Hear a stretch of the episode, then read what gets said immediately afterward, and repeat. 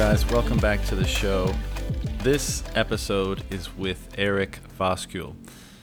So, for those of you who don't know Eric, he is the lead developer at LibBitcoin, and he also writes a lot about uh, what he calls the principles of crypto dynamics, and he writes a lot about um, Austrian economics and a whole bunch of other things that are very, very interesting and relevant to understanding Bitcoin and uh, you know the ecosystem better. And they can be found on the LibBitcoin GitHub page.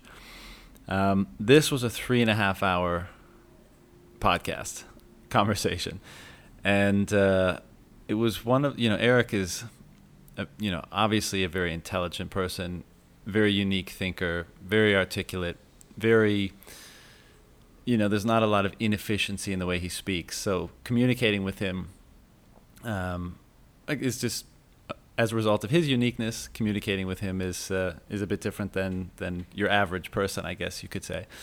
Um, I really enjoyed the conversation, which is probably why we went on for three and a half hours.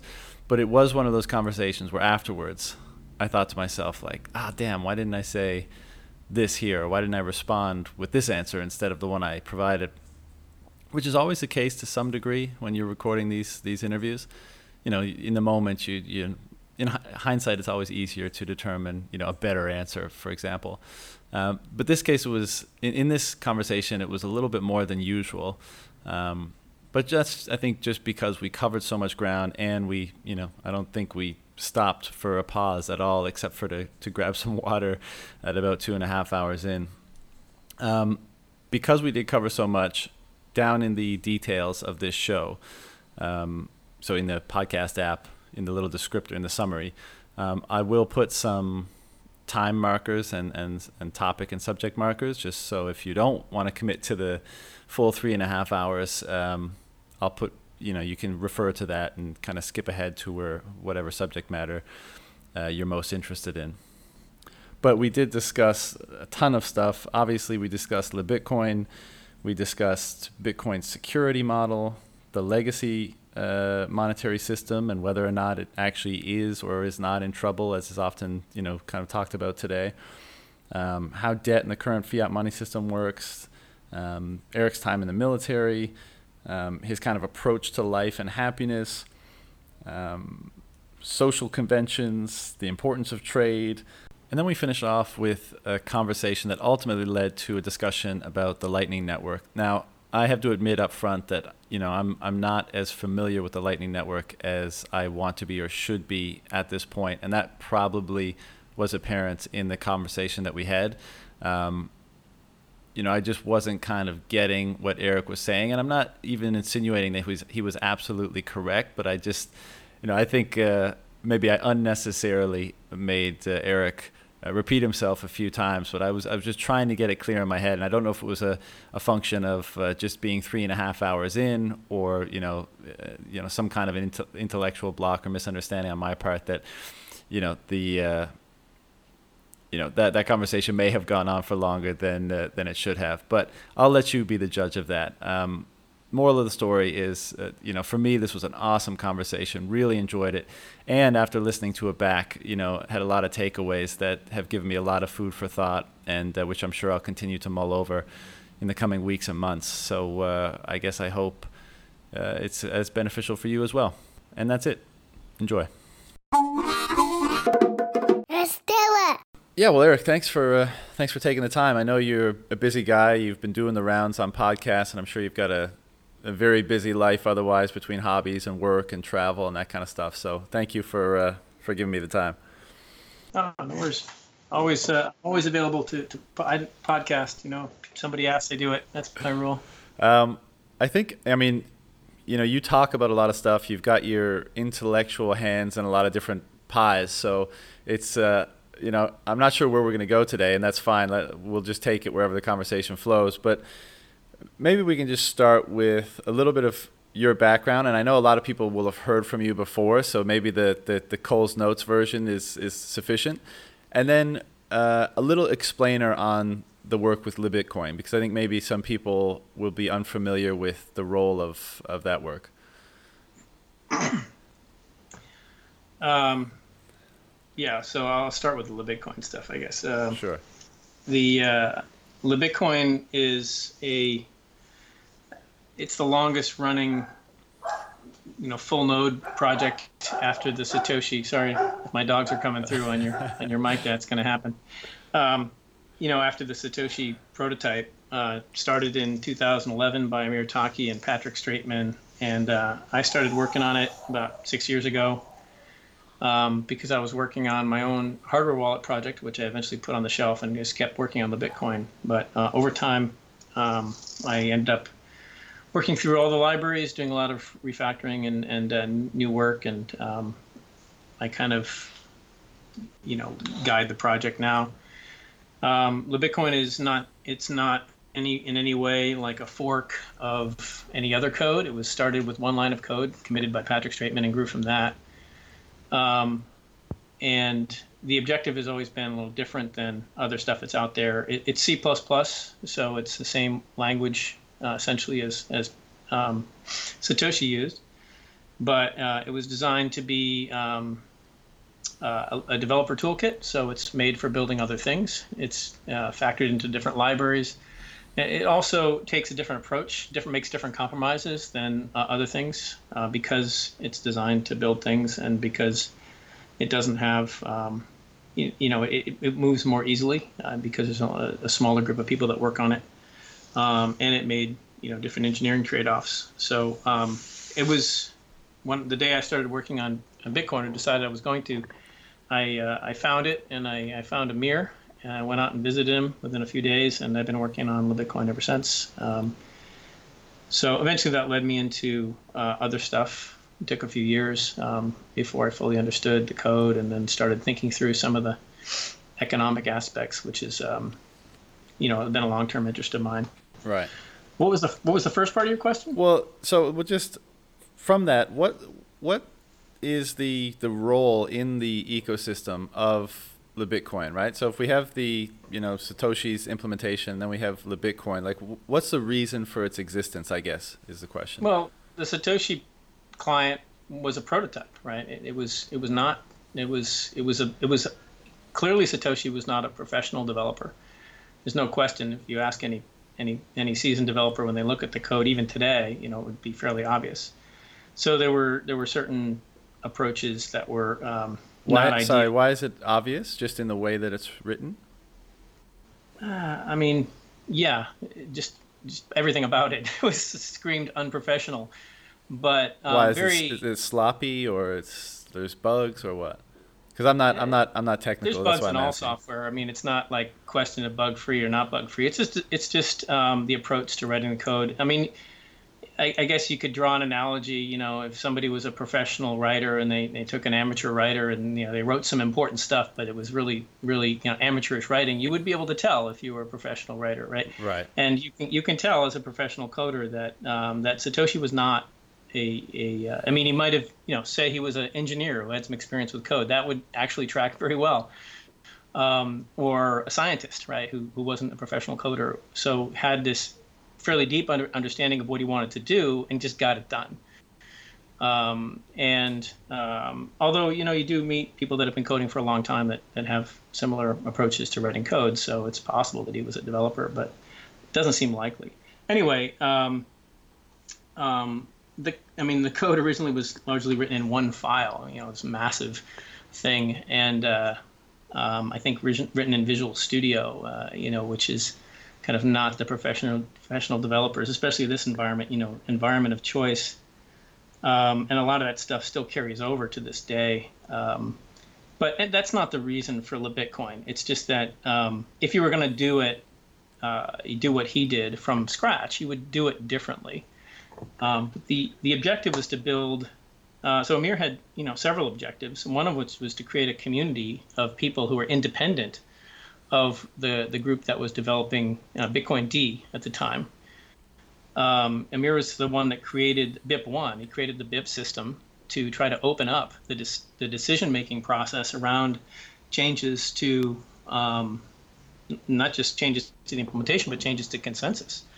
Um, and uh, he eventually got forced out of that group, too controversial or something. I don't know, but um, and somewhere in there, he was running he was running the very first fully dedicated Bitcoin exchange. It was called Britcoin. Um, picked up another name at some point, and uh, running it on through his own bank account. And he was uh, eventually that caused him some trouble, um, but uh, he was looking for some code to do things he wanted to do. He started out as an online gambler and, and, and kind of self-taught coder and found Bitcoin to solve his money problem, and then and then worked on it from there. So um, he wanted um, tools to do the things he was doing, you know, in Bitcoin that just didn't exist. And Bitcoin Core, you know, the, the big distinction is it's an application, right? It's a, it's an app, right? When it comes right down to it, it's not a it's not a developer library. So if you work in C++, a lot of a lot of developers will use various libraries.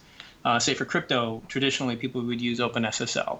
For utility code, they would use Boost, which is a long-standing uh, set of uh, utilities for getting things done uh, that were, were hard to do or just tedious in C++, right? So LibBitcoin is designed, it's kind of run a boost model. It's it's it's a set of tools for getting things done in you know in Bitcoin related code um, that you just can't pull out of an application, right? It's it's a totally different design philosophy. And then you assemble those tools into applications. And, and LibBitcoin does do that. We have a a command line tool called Bitcoin Explorer or BX, and we have a node uh, called Bitcoin Node or BN, and then we have a server stack that sits on top of the node uh, called uh, Bitcoin Server, which is BS, unfortunate acronym.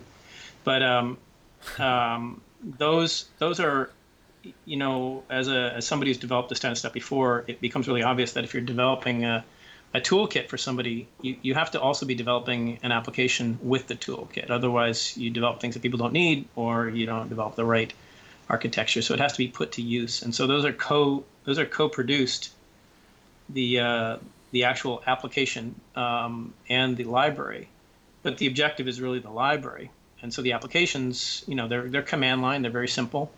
Um, in terms of you know user interface, um, but they exercise all the capabilities um, you know in the library that are relevant in that context. So uh, it's something to build on. It's something to build a future on where people can can put together the things they want to do. So one of the reasons people use web APIs to build Bitcoin applications is because it's easier. Right? You use I don't know Coinbase API or something like that to do what you really should be doing with a node. Why don't you just do it with a node? Well, it's easier. Why is it easier? Because the interface to Bitcoin Core now is not designed for that kind of stuff. Right. So, um, the one of the objectives was to create a a different community that um, didn't have to kind of toe the line with whoever had a commit authority. Right. It's a different community; they can do what they want. So they can be um, they can be they can voice objections without worrying about like losing commit authority or falling out of favor with this club and and at the time we you know we had the bitcoin foundation later kind of came along and that became a real concern of, of amir's right this um, kind of corporate money driving salaries um, and um, having having a bit more say in the uh, the development of, of what was essentially the protocol at the time than than uh, he liked. So it creates a different it creates an independent community. Um, it creates a different uh, different approach, um, a different use case in terms of having a developer toolkit, and makes it possible for people to build things that are that are actual true Bitcoin things, not just build up on some centralized service um, so it, it's it's um, it's not its objective is not really to lead you know protocol changes or new new new discoveries. It's to provide an efficient set of tools, libraries that is is comprehensive in the in the in the context of Bitcoin for people to build stuff. Right. Um, so if you know if there's not that, then there's this one application and everything just kind of has to bolt onto it somehow. So that's not really what happens. People build their own ad hoc libraries and, and tools. They, they suck data out of, you know, Bitcoin D and they and they put it into a database so they can query it efficiently, and things like that. Um, and that's um, that's just a lot of unnecessary work. Uh, so our objective is really to make it easier for people to build stuff that's that's actual Bitcoin stuff and not gravitate towards centralized services. Right. So, but the Bitcoin still adheres, or you know, with the the BIP system, right? So the change, the the improvement protocols that are, let's say, integrated or implemented, the Bitcoin is is equally affected. Well, th- these this BIP system is just a public repository of suggestions, of Right. suggestions, right? They're proposals. Uh, Right. There's no, there's no, there's no deciding authority on what gets implemented and what doesn't get implemented. The Bitcoin chooses to implement whatever um, you know proposals it wants, and so do so do other implementations. So adheres to. I mean, there's a there's a crap load of BIPs that I just completely ignore. Um, me personally, and other people. If somebody wants to implement them, and they're not totally totally insane, you know, we'll help them do that. We, we've had companies come along and say, hey, we, we want to use Bitcoin, but it doesn't implement BIP whatever, and we say, yeah, well, you know, that one seems fine. We'll get to that at some point. And they throw some money at you know one of our devs, and and, and you know we prioritize it. So. Um, or just a, this is the, all these things have happened. A dev comes along and says, "I'm really interested in you know these things, and I want to implement it." And so we help them, you know, through the process of of writing consistent, you know, code that's consistent with the library and its standards, and and and uh, we get it done. That's how BIP 38, BIP 39 got done. I think BIP 150, uh, 158 is getting done right now with corporate sponsorship. Um, so if they affect consensus, then it's a decision we have to make on uh, when to implement. Um, because we do, the, the, the consensus library does maintain consistency with BTC. It also has a, it's configurable into uh, testnet, testnet 3, uh, regtest, and also Litecoin, Litecoin, testnet, and regtest, um, and possibly other coins that are consistent that, that I would consider Bitcoins, right? That, that follow the security principles um, laid out in the white paper. Right. So um, one of the objectives there was to make it configurable into these into these uh, different um, sets of consensus rules instead of having to fork uh, into them, factor the code, and take a you know what amounts to a half million lines of code and try to keep that current with some other implementation that's moving along rapidly, which is you know nigh impossible. So um, the ability to do that in a single compiled binary, you know, just through a configuration file, run testnet, regtest, Litecoin, um, is valuable for companies, organizations, people that want to support multiple of these coins and um, don't want to, you know, actually can do it with one binary on their system. It simplifies test. It's, you know, it greatly improves reliability, reduces deployment costs, um, and reduces our costs. So Right. we've, we've done some of that. Um, but if you mean like tracking with BIPs, you know, we're, we're consistent with consensus and uh, um, in these, in at least BTC, Regtest, Testnet, and uh, Litecoin, etc. Is is there any noticeable or functional difference from the user's perspective? Uh, you know, would they know that they're, you know, what they're using is running one or the other? Well, using is kind of arbitrary. I, I tend to avoid that term because you know what's using mean? It could be just holding on to your keys, right? Right. But if you're if you're mining, um, if you're um, a merchant, you're accepting Bitcoin. Um, you know these different use cases um, would you you'd be very different because Bitcoin does not have a graphical user user interface. It's not a wallet, right? It's it uh, we don't even have a uh, we have a wallet library for implementing everything you would want to do in a wallet. You know, various BIPs like HD keys and and uh, even stuff that's not implemented in BTC, but uh, crypto primitives that are useful in, in various contexts outside of the coin. And so you you have a command line tool that can do anything that a wallet could do, but you'd have to be pretty you know pretty experienced um, in Bitcoin to actually use the command line tool to do what people do with their wallets. So it's not intended to be that. It could be at some point. Um, you know, we have plans to eventually evolve a graphical interface on top of these things, but that's not the priority. Um, and so if you're if you're a miner, et cetera, th- th- these are all very different when working with Bitcoin. You, but on the other hand, if you were using it as a node and you put some other thing in front of it, you wouldn't notice the difference. Say say you you connected up Electrum to the Bitcoin, you would have no idea. Um, we're not quite there yet, but that that'll that'll be there um, fairly soon, I think. Right. And so is the is the motivation behind or one of the motivations behind it just to you know make the ecosystem more secure by offering more options that are influenced by different parties and groups and peoples or like is that is Um, that is well, that the motivation to have diverse options? Well, one of the objectives is just to in, incur, to make it easier for people to build things that matter to the security model in Bitcoin, right? If you have if you have you know a million so you know so-called users that are that are using something that you know does their payments through BTC Pay or something like that, they they're just one user. From, you know, user again being ambiguous, but they're just one node in the graph, the security model of Bitcoin. The, the person who controls the consensus rules at that central point is the person that matters. They just happen to have everybody else's money to to to use as influence in that context. So um, taking those million individuals and, and, and, and making it easier for them to be their own node on the network is one of the objectives. Um, you know, Bitcoin Core is an application. You can run that application and you can, of course, do that. That's great. But there's reasons that people build these systems on centralized services, right? Why, everybody, why does everybody use this payment service uh, or these various payment services instead of just running a version of Core? It's not designed for that, right? It's not designed to run some company's uh, payment processing. So they have to build up an awful lot. They hired some consultants, you know, build up some infrastructure, and this is big corporate stuff. It's not. It's not. Um, not designed for that. So so creating a developer ecosystem is is kind of in you know in software development and software engineering is inevitable, right? Eventually, somebody comes along and, and does what we've done, or what Amir started, which is to, you know, like this happened in the browser wars. The original browsers just applications, and then they kind of started slowly getting opened up so you could actually write code around them. And eventually, for a time, you know, Internet Explorer was like 98% of the market. Why? Because you know most people run PCs or run Windows, and they uh, this API was now embedded throughout the operating system, so you could make calls, do things that you wanted to do, without having to fire up the browser and run some hack into it, right? And that's kind of inevitable when you have a technology that people want to build on.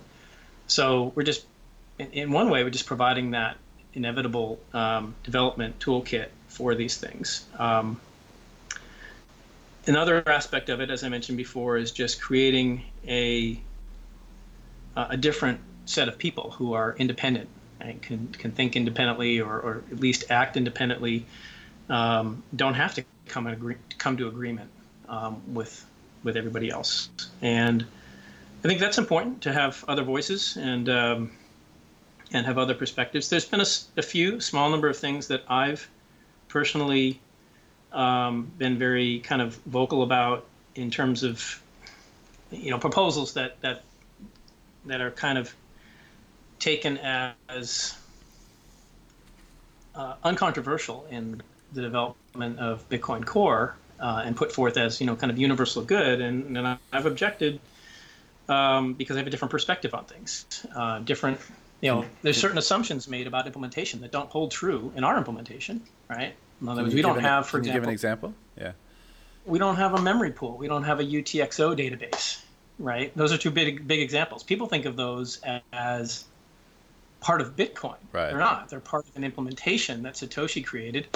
Um, they're optimizations that, in one sense, can be very detrimental. Um, they're just trade-offs, right? And so when you make changes to behavior to to protocol in order to make those easier and it makes it harder for us right it's not a it's not a protocol benefit it's an implementation benefit and the ben, you know sometimes this this benefit to the implementation is because the implementation has its own issues right so it's been those type of things which are more just you know technical not really um, behavioral but then there's some things that are protocol changes that you know, I, I uh, I've had exceptions with, and other people as well, that aren't really about making the development easier. They're about achieving some privacy objective um, that I don't agree with. I think is at odds with the the the the, the more important objectives of Bitcoin. So. Um, and I get I get comments privately from people who agree with me, but don't want to you know don't want to come out and say it because you know that there'll be an outcast in this community. But I, I you know we don't care, so we can we say what we want, right. right? And that that independent voice, even if it's not even if it's not you know embraced eventually by the community, is important to have. Sure. Uh, and that was that, that was a big part of what Amir was trying to achieve. And I, I think from an engineering standpoint, LibBitcoin has done some things that are that are fascinating and and uh, um, um, just you know in some ways uh, they're, they're, trade-offs but in some ways um, um, are much better I, am I'm trying to avoid using this word. It's not better or worse, right? These are just engineering trade-offs that it can achieve things in a different way that are very interesting. Yeah. Um, for example, not having a memory pool. What the problem is you have a memory pool, you run out of memory, right? And memory is the most expensive resource you have on the computer. So why are you optimizing, you know, um, to fill up your memory? Uh, and then you run into things like spam. You know, people have issues with spam transactions and uh, you, you restart your node and you lose the history, and there's there's all these there's these issues with it. But there's different ways to solve those problems. And, and so, yeah, go ahead. How much? So how much, you know, use, uh, you know, how many people are, are basically using this implementation? I have no idea. I don't track it. Right. I don't ask for anybody to provide any information. I found entire companies that have built for years on the Bitcoin and then come to me and had a problem and, and you know I did some consulting with them and I had no idea, but they built a coin, a company, you know, a, a market, everything, and um, and so they're you know it's it's definitely smaller than than um, the Satoshi client, um, but the the objective is not to you know not to be have the most nodes or be the most wallets, right? We're just trying to provide this developer platform, and people come and use it.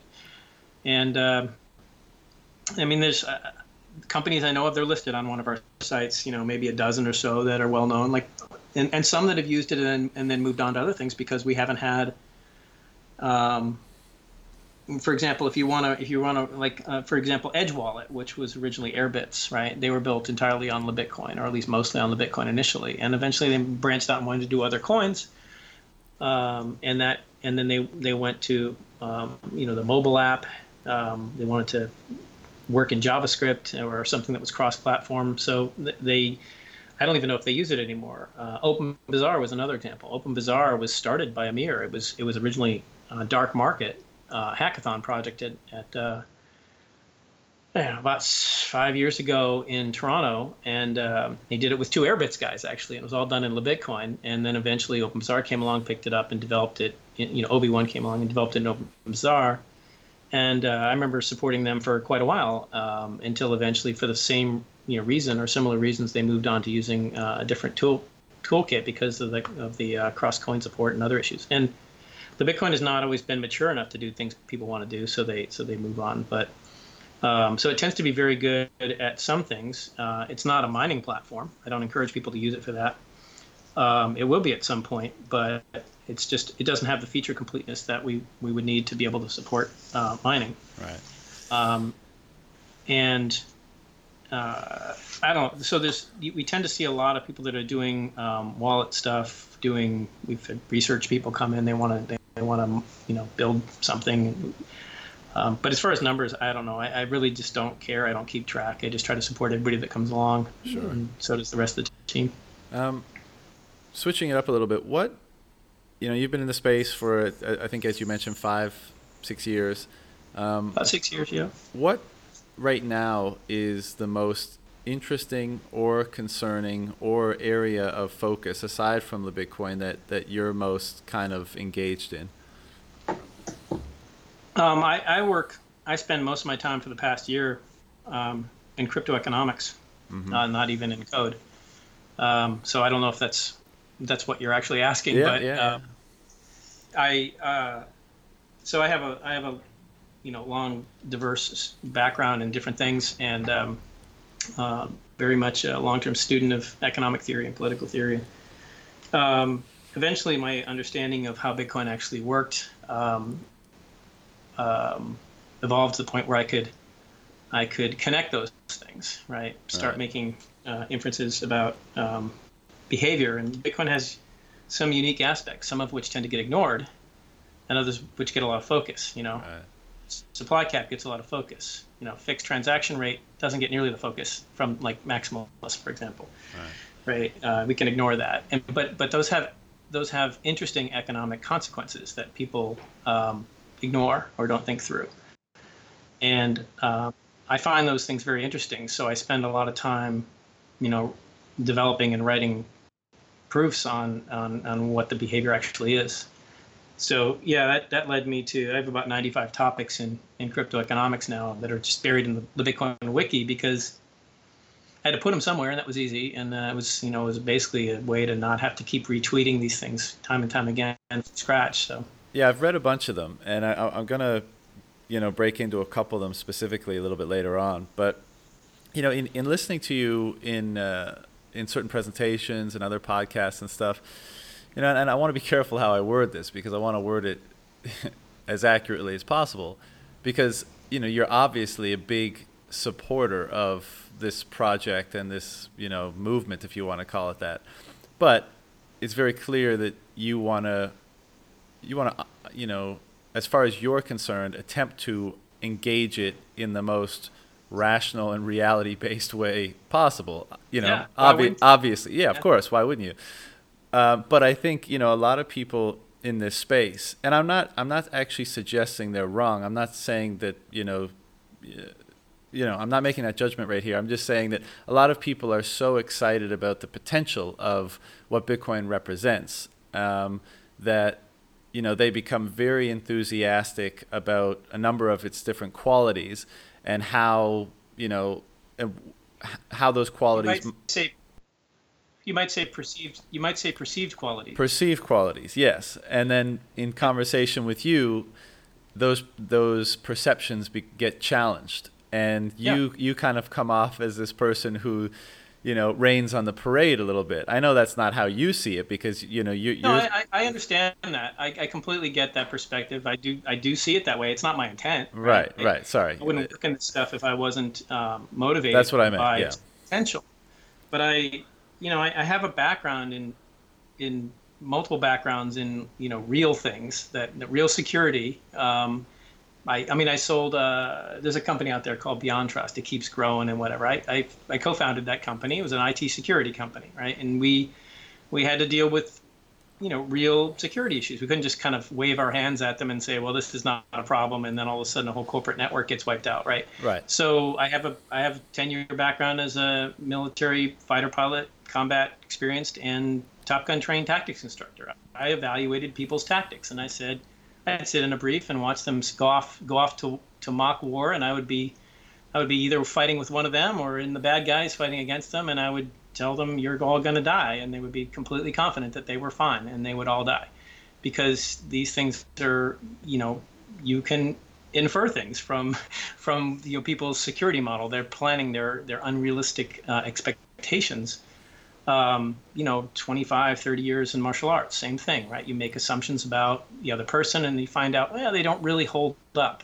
Um, so I became very much, um, uh, you know, with Bitcoin, I became very interested in the things that people would say that there was no basis for, right? Like, no, that's not really provable, um, nor is there any reason to believe that's the so what's one of the what's one of the big ones you know that you often come up against that you have to you know in your from your perspective put some reality Well, the most on? common one is that Bitcoin is a white market money, right? It, it's it's this thing that's just going to like exist with permission, um, even though we call it permissionless, and because it does, because presumably it's not important enough for anybody to care, we assume that that's part of the security model, right? There's nothing, and believe me, I've written enough lines of Bitcoin code to know that there's nothing in there that prevents a law from being passed, right? and there's this assumption that well there's something about it something magical that that that will prevent that from happening and i think that's just absolute nonsense and I, that's not to, to say that it will happen that's to say there's nothing stopping it from happening that is any greater than what stops it from happening in dollars euros or any other state money right um, gold for example so so there's this belief that it's somehow different in that respect, which is, is just not the case. Bitcoin's security architecture is completely designed around being able to hide when it's not allowed. That's the security model. Right. That's why we say decentralization. That's why we say anonymity. That's you know that's that's why things being small, you know, being able to keep blocks small, nodes small, be able to operate at small scale. That's so you can hide, right? Right. And and and if it's if that's not important, then Bitcoin's not important, right? You can just do it out in the open, and it's so popular, you know, nobody can nobody would dare pass a law to to, to, to prohibit it. Then we wouldn't need it, right? So I think that's uh, by far the most common fallacy. so sorry what what what is the fallacy stated more simply what is the fallacy? You know, the, Um, the fallacy that you were just re- refer- addressing. I don't have a actually. I don't think I have a named fallacy for this. I just call it black market money. Um, you know, this this comes down to one of the three the th- this three security principles that I refer to as crypto dynamics that define what Bitcoin is. Right, but you're Um, su- you're suggesting that people just assume that because of you know whatever qualities Bitcoin represents, that it will ultimately, you know, uh, force itself upon the white market and will will have to be adopted by the people that control the white black line, let's say, via regulation. Is that what you're? Well, what you're it, it, it's already there, right? Bitcoin is widely used in white market stuff, Yeah. Coinbase, whatever, right? Sure. And you know, th- these are relative terms. They're, I mean, it's not they're not judgmental terms, right? Black market is the free market. It's the it's the market that operates without permission. Right. Um, it doesn't ask permission, doesn't need permission. It just does what it wants. White market is the is the market that complies. And um, even in the white market right now, you see, um, you know, fairly modest controls being applied. Uh, I got kicked off of Coinbase. Why? I don't know. But clearly, they, they had no interest in kicking me off. There was some regulatory concern they had, and I tripped some, you know, AI program that said this guy's a risk, and so they, they kicked me off. I, I had been on there for like six years, and you know, maybe I spoke too much. I, you know, I hadn't changed my behavior um, on their system. But yeah, okay, so there's a control being applied, very easily applied. KYC, AML, these are already being applied. Yeah. Um, so, okay, that's white market accepting the need to have permission to operate, and and um, and, and Bitcoin has no protection against that. It offered me no protection, right, against, that against that scenario. Now, of course, if I'm running my own node and trading with other people who are running their own nodes, it's the same situation. They can just come up, you know, say, well, you know, if you do that, you're a money launderer unless you get identity and you know file it on your tax tax return. And like for example, if you have a if the dollar drops and you have a capital gain in Bitcoin, right? Bitcoin purchasing power remains the same, but the dollar gets cut in half. You have a you have a capital gain Right. right? You have to pay taxes in the U.S. So if you don't pay those taxes, you're criminal, right? You're a, you're you're a criminal actor. But doesn't it give you op- the option to resist that because you can acquire and store it absent, you know, the awareness of the regulating authorities? Yeah, Bitcoin gives you the option to break the law, Right. right? It makes it easier for you to do it. It it doesn't make the law harder to pass or impossible to pass. It just makes it easier for you to uh, to to to ignore it. So by doing so, you're black market. Yeah, and Right. so in the case that you were saying, like if Coinbase Coinbase cuts you off, Bitcoin doesn't help you, but it's still, you know, it's it's still this. Uh, no, no, it's not what I'm saying. I'm saying Bitcoin could do nothing to stop that. Sure. right? It can sure. help me if I'm willing to break the law, right? Coinbase is not willing to break the law, even though they're exchanging Bitcoin, right? Bitcoin doesn't help them in any way. Now, if the law was passed that affected me, I would have the same decision to make, right? The law has been passed that affects me. I got to decide whether I'm going to pay that capital gains tax on the, the loss of purchasing power of fiat, right? And Bitcoin's not saving me from paying uh, paying seigniorage in fiat because I'm using Bitcoin if I obey the law. I'm still paying seigniorage because I get a capital gains tax when fiat goes down or state fiat goes down, right? So it doesn't protect me against that. It just help makes it easier for me to decide that I'm going to protect myself from doing that, right? I'm going to I'm going to do something. So people still have to make that decision and do that. And that's and that's what I'm saying. If people make that decision to be black market, Bitcoin makes it easier. But Bitcoin does not make it easier to be white market, right? Right. It's And so I, I I understand that, and that so the one point is that Bitcoin provides that option to be black market more so than than options in the past, right? The other thing is is you know if if we the difference between the black market and the, the white market is regulation, right? As you said, the black market is the free market. It's a market that operates absent regulation, and the, the market forces and dynamics dictate how, how the market works, whatever they may be. Um, the you know I think one of the arguments that's often made with Bitcoin is that because this option is is now available, the more you know onerous the regulations become. Let's say the you know the the the state is uh, conti- you know ends up being more and more uh, oppressive on Bitcoin, wants to stomp it out from from more areas, wants to control it more, etc. Then you're expanding the surface area of the black market. And will there be a, a time when if if more and more activity gets pushed to the black market, that you're just expanding the mass of the thing that's ultimately competing with the white market, and will that lead yeah, to a sure? If, if under those assumptions, yeah, you're expanding the black market. Uh, black market is massive. I mean, it's by some estimates 20 to 30 percent of the world's economy. You know, varying quite a bit from region to region based on political controls, but it's pretty big. And um, you know, more prohibition pushes more things into the black market right? Um, so that doesn't contradict anything I've said. I said that Bitcoin is a black market money. Its des- its design is to facilitate money, in, you know, electronic money specifically, right? We have gold. You can use that privately in the black market, um, but um, and you can use paper money, right? You use state money privately in the black market, right? But electronic money is is something that doesn't exist outside of Bitcoin um, in the black market. And so it provides this benefit to people who are willing to use it. Um, it provides some, you know, security model in that context. But if people expect to be able to use it in white market transactions and just expect that it will always be permitted, they're just making the assumption that a law won't be passed. And maybe that'll happen. Maybe that'll right. just be the case. But it's already not the case. Right. right? Um, but so. I think this is, you know, one of the fundamental um, reasons why people are interested in Bitcoin because they feel that they at least it's it's not the end all be all of course you know it's it's one of many tools but I think the hope is that this tool will will you know if we say the the free market instead of the black market I think people desire freedom freedom to transact freedom to you know freedom in, in, in many capacities and I think what a lot of people hope is that this tool will enable a transition from the black market being an underground, you know, side market to the white market to a more, you know, the the dominant market rather than. Uh, well, you know. if, if people truly, so people desire freedom for themselves, not for others. And if people is that truly true desire, in all cases? It's a generalization. Just just take it as a postulate, you know, for now, right? Okay. Like, if this, if we can assume that people want to do whatever they want to do, which probably a safe assumption. And then if we, we can also assume that people don't like other people doing, you know, being able to do whatever they want to do, which we can observe in politics, right? If if people really wanted uh, money where people could do whatever they wanted with it, then we would already have it, right? They would just obtain it through the political process, but they don't. They have that option, at least in most countries in the world. They have that option to vote the bums out, get their get their good dollars, and achieve what they want. But so if it's put to a political process, that's not what you get. That's observable.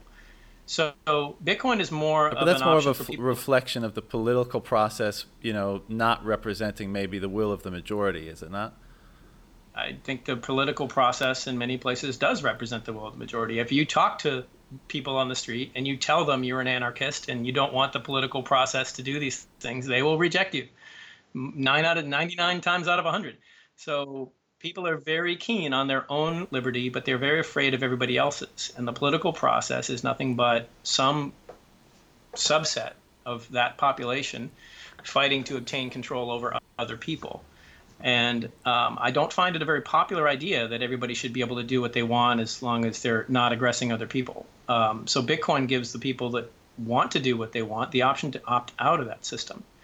And, you know, we tend to be a minority. Um, how much do you think education is, is involved in that? You know, because I, I agree, like, you know, you, you ask the average person on the street, you know, uh, you know, should, should, just let's use the Bitcoin example, right? Like, you know, wouldn't Bitcoin be a, a freer money, not as uh, manipulatable, influence, uh, able to be influenced by the powers that be, the state, the the yeah. international bankers, etc. And you find that they would say, no, no, I want to, you know, the dollar is fine. Or, or just tell them you want to go you want to be free to buy your you want to be free to buy your drugs online or your you know right, whatever. right. and then people start freaking out right? Money laundering uh, and this is this is you know if we don't all pay our taxes how are we going to get all these things we like? So people you know again this is not something that's provable. This is just something that's observable is that if if you wanted a political if you wanted a money that was secured politically which is what people are actually saying when they say they can't pass a law right? It's secured politically we already have that. The status quo is very evident. There is no country on earth where you know that I that I'm aware of that actually has obtained that politically.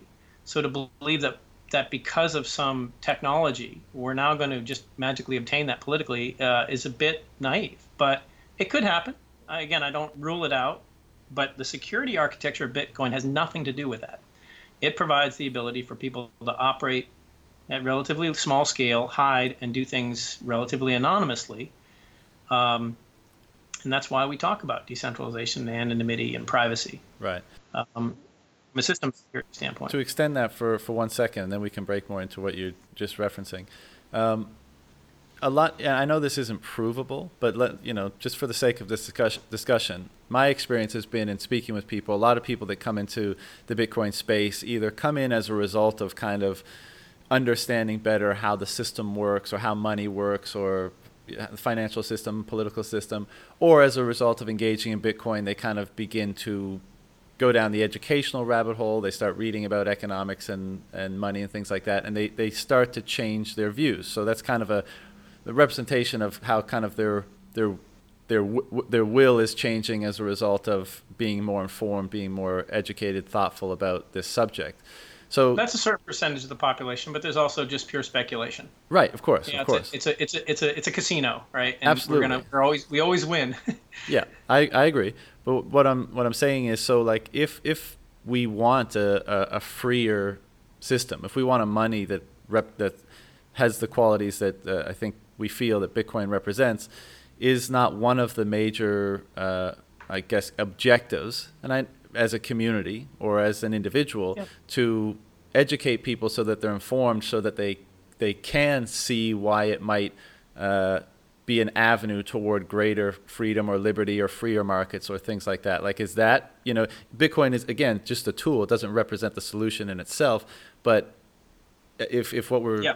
is education the big part of this, so that people actually the, the will of the people, if we're saying that the will of the people is represented in the political structure and the system that we have, is it is our job then to change the will of the people by having them be more informed and educated about the reality well, of this thing? First of all, there's no entity, the people, right? There's just individual persons, and this is an abstraction that states like because they like to express the idea that they're expressing the will of this one entity called the people. So individuals have their own personal objectives and di- desires, and, and Bitcoin allows them to to do this or not do this. Um, but education about the tax effects of money, which is really what we're talking about. Right? Money is a great tax vehicle, state state money. Um, and in some parts of the world, they're keenly aware of this. In the West, they tend not to be because the tax is not nearly as high uh, or as visible. So you don't have to educate people, you know, in Zimbabwe or Venezuela anymore about the tax effects of money.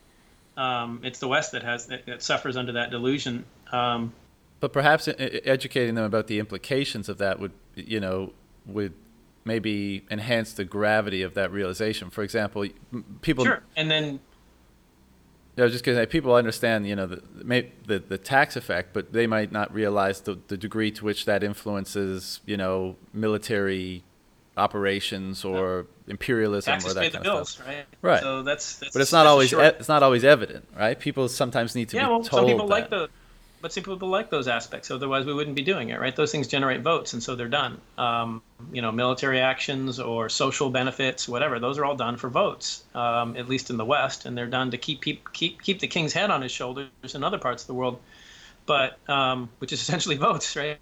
You so, think military action so the, is done for votes? Sure. If if people were all against it, it would be unlikely to happen, right? Um, you know, you take a dictatorship and the things that they do, which are pretty common, you know, hand out hand out social benefits to try to keep people happy, try to find them some jobs. These are very common in, in you know third world countries, different parts of the world, because that's what keeps the king in power, right, um, or the dictator, and um, that's essentially a you know pitchforks are a form of voting. So right. so people you know keep people content, and they'll be less likely to overthrow you or vote you out, per se. So these things are done for political popularity. Yeah, you saying? I mean, I'm, I'm I'm not sure if I can agree with that. I do understand what you're saying, but I I feel like when you said that, it made me think like I don't think that many people are are for you know non-defensive war, but I, I feel like it's become so I think there's an apathy where people just feel like, well, this is going to happen regardless of if I vote in a Democrat or Republican, this guy or that guy And you know, I feel like maybe th- there's a narrative here about people's kind of sense of powerlessness. The reason there's a reason they think it's going to happen is because it's going to happen because it's popular enough to happen. If if you don't if you if you're not around people that are like pro military action, it's just you're living in some kind of bubble. There's a lot of those people, right? And a lot of them in the U.S. and around the world. And you know, one of the one of the reasons why you see states will promote a conflict for months, if not years ahead of time, right, is to get the people behind it. Um, and you know, there are many conflicts that are not engaged in because they're just not popular. Um, so, yeah, I mean, you know, we, we, we have this concept of an unpopular war. I mean, when Vietnam became unpopular enough, it ended, right? That that's what did it, and it was it was very popular before the actions that were being taken were you know anti-communist they were they were you know containment right these were yeah there were plenty of lies but in the end there was a lot of support. I mean you know and then and then things changed and it ended. So if you can't i mean that was that was the in vietnam that was the opposing strategy right? Was was to take away the popularity of the war in the us which was in some ways very effective. So to think that these these conflicts go on because they're just you know somebody you know who has power who's been put in office who just wants to do it and nobody else wants it is is you know is, is not realistic. People actually do promote these things um, and when they become popular enough that's when they happen. I think that popularity is probably expressed in inaction you know so and i, I agree like if well, we're consent right, right, exactly and so if we, you know you know in that capacity i agree that you know people just you can say this is you know going back to what you say versus what you do right? People will say they have a preference for a lot of different things or they support a lot of different things. What does the behavior dictate you're willing to tolerate or you're not willing to tolerate? And this can come from a managerial perspective in a business or from a political perspective or you know, many different perspectives. And that you know and I th- that's a I think that's a pretty maybe complex issue because I think a lot of people would say that you know they don't feel they have an avenue to express their their uh, support or lack thereof for something or one that has any impact. I think a lot of people would say that it's because today. they don't because they're not a member of the people, right? Everybody has their own perspectives and opinions and and they're not representable, right? It boils down to one decision in the end and that can't not possibly represent everybody's perspective. Um, so people have accepted this idea that if the majority or whoever can get enough power together does something, then it's the good, right? And that is not the pers- you know that's not the Bitcoin perspective. The Bitcoin perspective is I I'm opting out of this, right? I'm not consenting. I'm not voting for it. I'm just leaving. Right. Um, and that's you know that's my personal philosophy on anarchism, right? It's it's really not about forcing everybody else to go along with what I want or you know tearing down institutions. It's just about not participating in things I don't want to support. Um, I mean, I wouldn't go to my neighbor's house, put a gun in their face, and say, "Give me your stuff," because I want to make a school. But people vote for that in my town, right? Regularly. So uh, I don't vote, and and therefore I'm not participating. You know, pay my taxes because otherwise, you know, I'll be the one with the gun in my face. So um, there's compliance and then there's active compliance and when you're voting you're actively complying you're you're lending your support your voice to whatever conclusion the system comes to and then you say you don't have a voice well you just gave your voice to the system you supported it you supported the idea that whatever people decide is what will happen right um, so you know this this idea that somehow everybody's you know idea could be represented in a representative democracy is just you know patently false. Right? Sure. It can't be.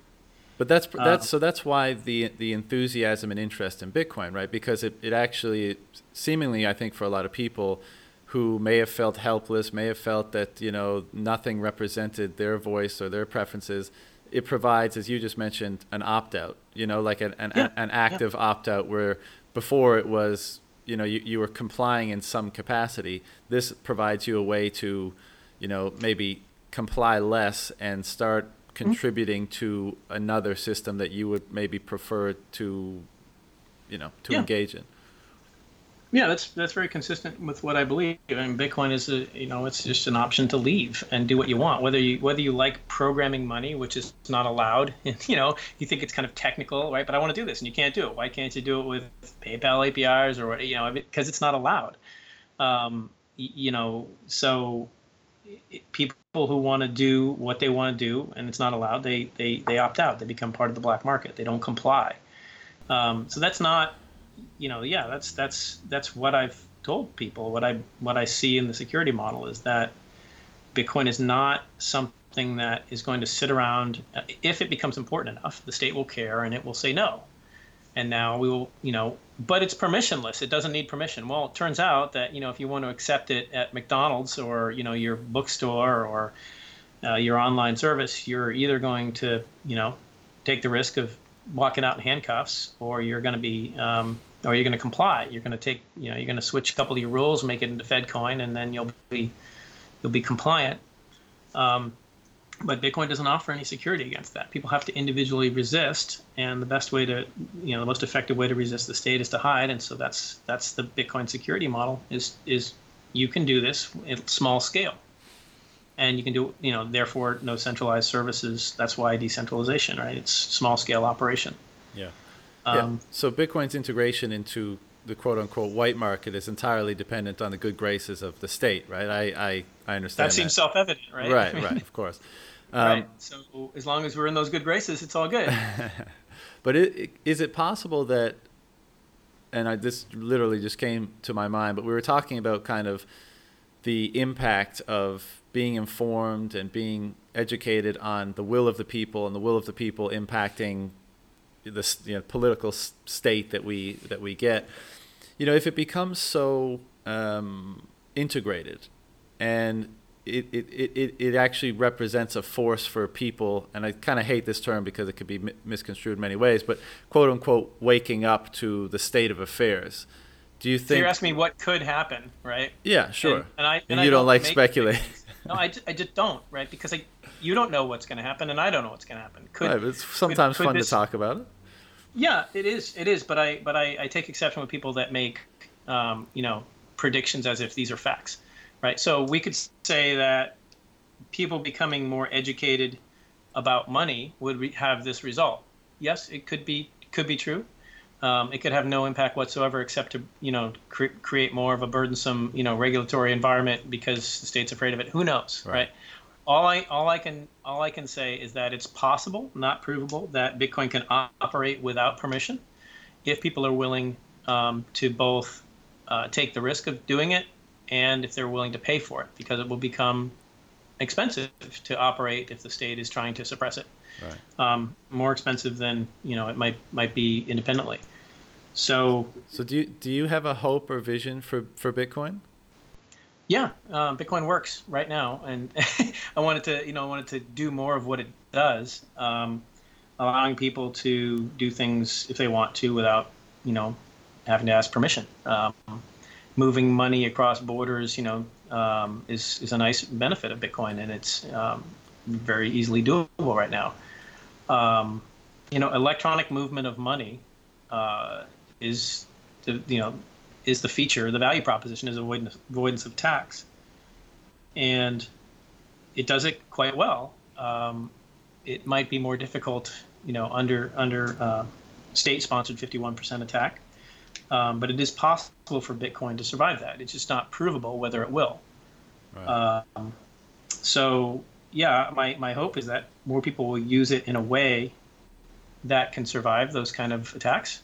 But I know you know, I know they won't unless it matters. So some people have to kind of continue to develop things along those lines and resist you know resist an evolution of, of bitcoin into a system that can't survive those types of situations. Right. so a lot of the a lot of the core devs understand this very well. It's why they resist big blocks. It's why they resist you know why they work primarily on anonymity right? It's the major thrust of bitcoin development right now is enhancing anonymity and privacy.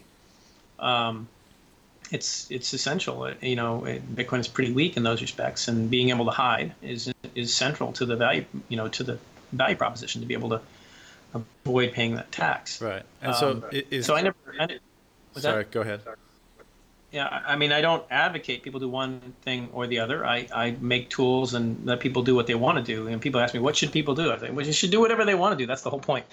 If they don't want to use this, they should go use something else. But, um, you know, I, I think it's a decision that each individual person should be able to make, and we make the tools so that they have, can more effectively make that decision. But why do you why do you want more people to use this, or for this to exist, uh, to continue to exist and and expand? Like you want to avoid paying taxes to the state. You want to avoid. I want people to be able to.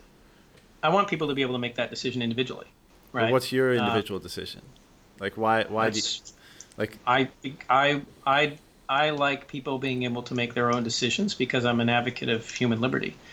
Um, right, but if, if we, if, we, if we don't say people, we say Eric. Like, why does Eric want uh, a black market money to exist? Because I think, because well, uh, Bitcoin is a black market money. Uh, it, it's only securable in that context. So if I'm going to work on Bitcoin, that's what I'm going to work on, right?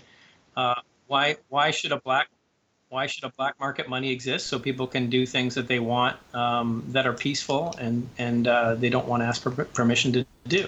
Right. Uh, and you know some people only think of this in the context of the west.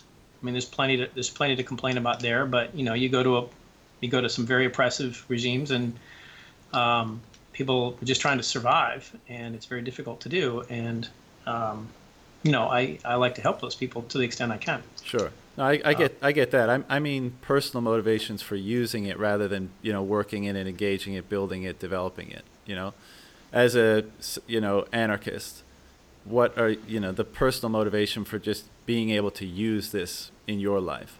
For same reasons for as everybody else who would use it. You know, I'm not going to go into any details, but you know, um, Bitcoin has certain certain value propositions that are useful in different scenarios and um, I mean, I, I, use Bitcoin to buy some tickets or whatever, buy a beer, send some money to somebody across the country. Just it's just easier if we're all working in Bitcoin. So I use it like that plenty. Um, but you know, there are other cases where you want privacy, you want anonymity. You don't, um, you know, you're doing something illegal. You want to you want to be able to um, opt out. Yeah. And you know, send some money across the border. I mean, shit. How do you ever try to send money to Iran? you know, buy some, buy buy like try to go on a trip in Iran and you can't you can't use your credit cards. You can't send them money, and you you got to you know book some hotels, whatever. We went through this a few years ago, and basically you have to hire a travel agent on faith, you know, hire them, um, and they book everything for you. They take all the upfront costs, and they hope you show up and, and pay them right in cash, because that's the only way you can do it. Right.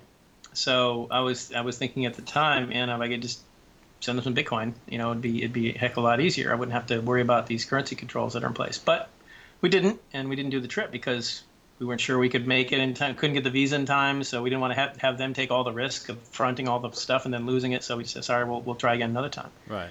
But those things those things happen all the time, and, and Bitcoin, you know, um, Bitcoin makes that easier. Of course, that qualifies as you know money laundering or evasion of currency controls. Those are American currency controls. So.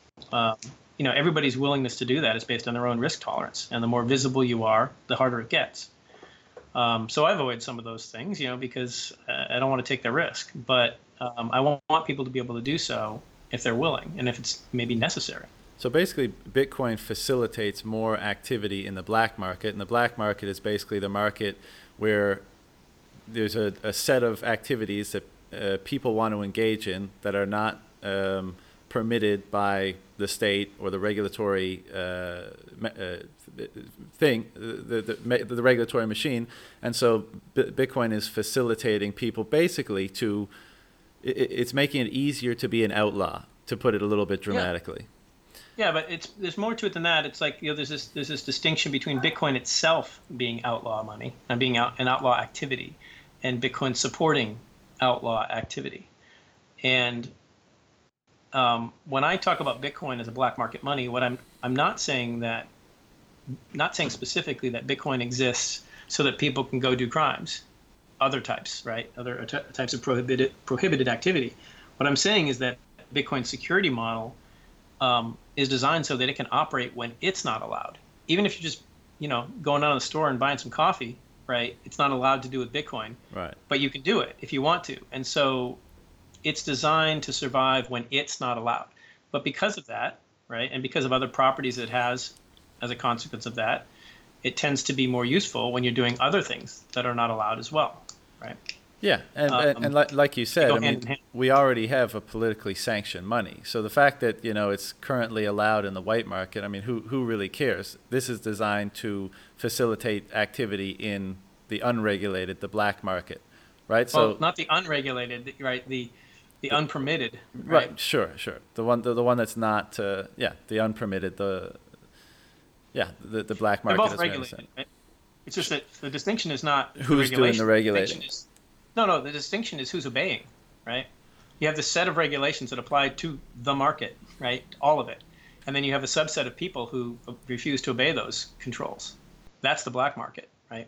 It's not a different set of regulations, right? For example, you can you can get heroin legally, right? You can you can get most illicit drugs legally under the right circumstances or under the circumstances. Even during alcohol prohibition, you could, as a church, you could get alcohol for services, and you know, these these are not ever pr- completely prohibited, um, not usually, but it's a so it's it's kind of this continuous spectrum, and at some point, people say, "I'm just going to do it anyway." Now it's now their black market, right? It's not that the substance is black market. It's not that the act is black market. It's that the people have refusing to comply. Yeah, pay sure. the tax. Right. So I guess my point was just that the fact that it's being integrated into the white market in certain instances right now, it's like you've said this before that we already have a you know politically sanctioned money, you know, so it doesn't really do much for, for people operating in that market. It's it's designed for the people op- want that are want to operate in the black market right? So yeah, that's what it's designed for, but it can function in either as long as it's allowed, and that's what we have now. It's largely functional in, in most places, and right. In, but my in, point is just like market. people don't, you know, the the revolutionary aspect of this thing that a lot of people feel like nobody really gives a shit that there's another sanctioned currency in the world. There's hundreds of them, and we don't really have a, a you know, it doesn't it doesn't advance things in, in the eyes of people that right. are looking no. at it from a revolutionary perspective that much. We want we're looking at it from the way that it, it disintermediates those political monies, right? It, that that it, it provides more freedom for activity that's more difficult to control. It facilitates the exchanges in the black market. Yeah. Yeah. Yeah. And and people a lot of people just don't especially people that are speculating, right? They want to see mass adoption, they want to see the everybody in the you know white market pull it up.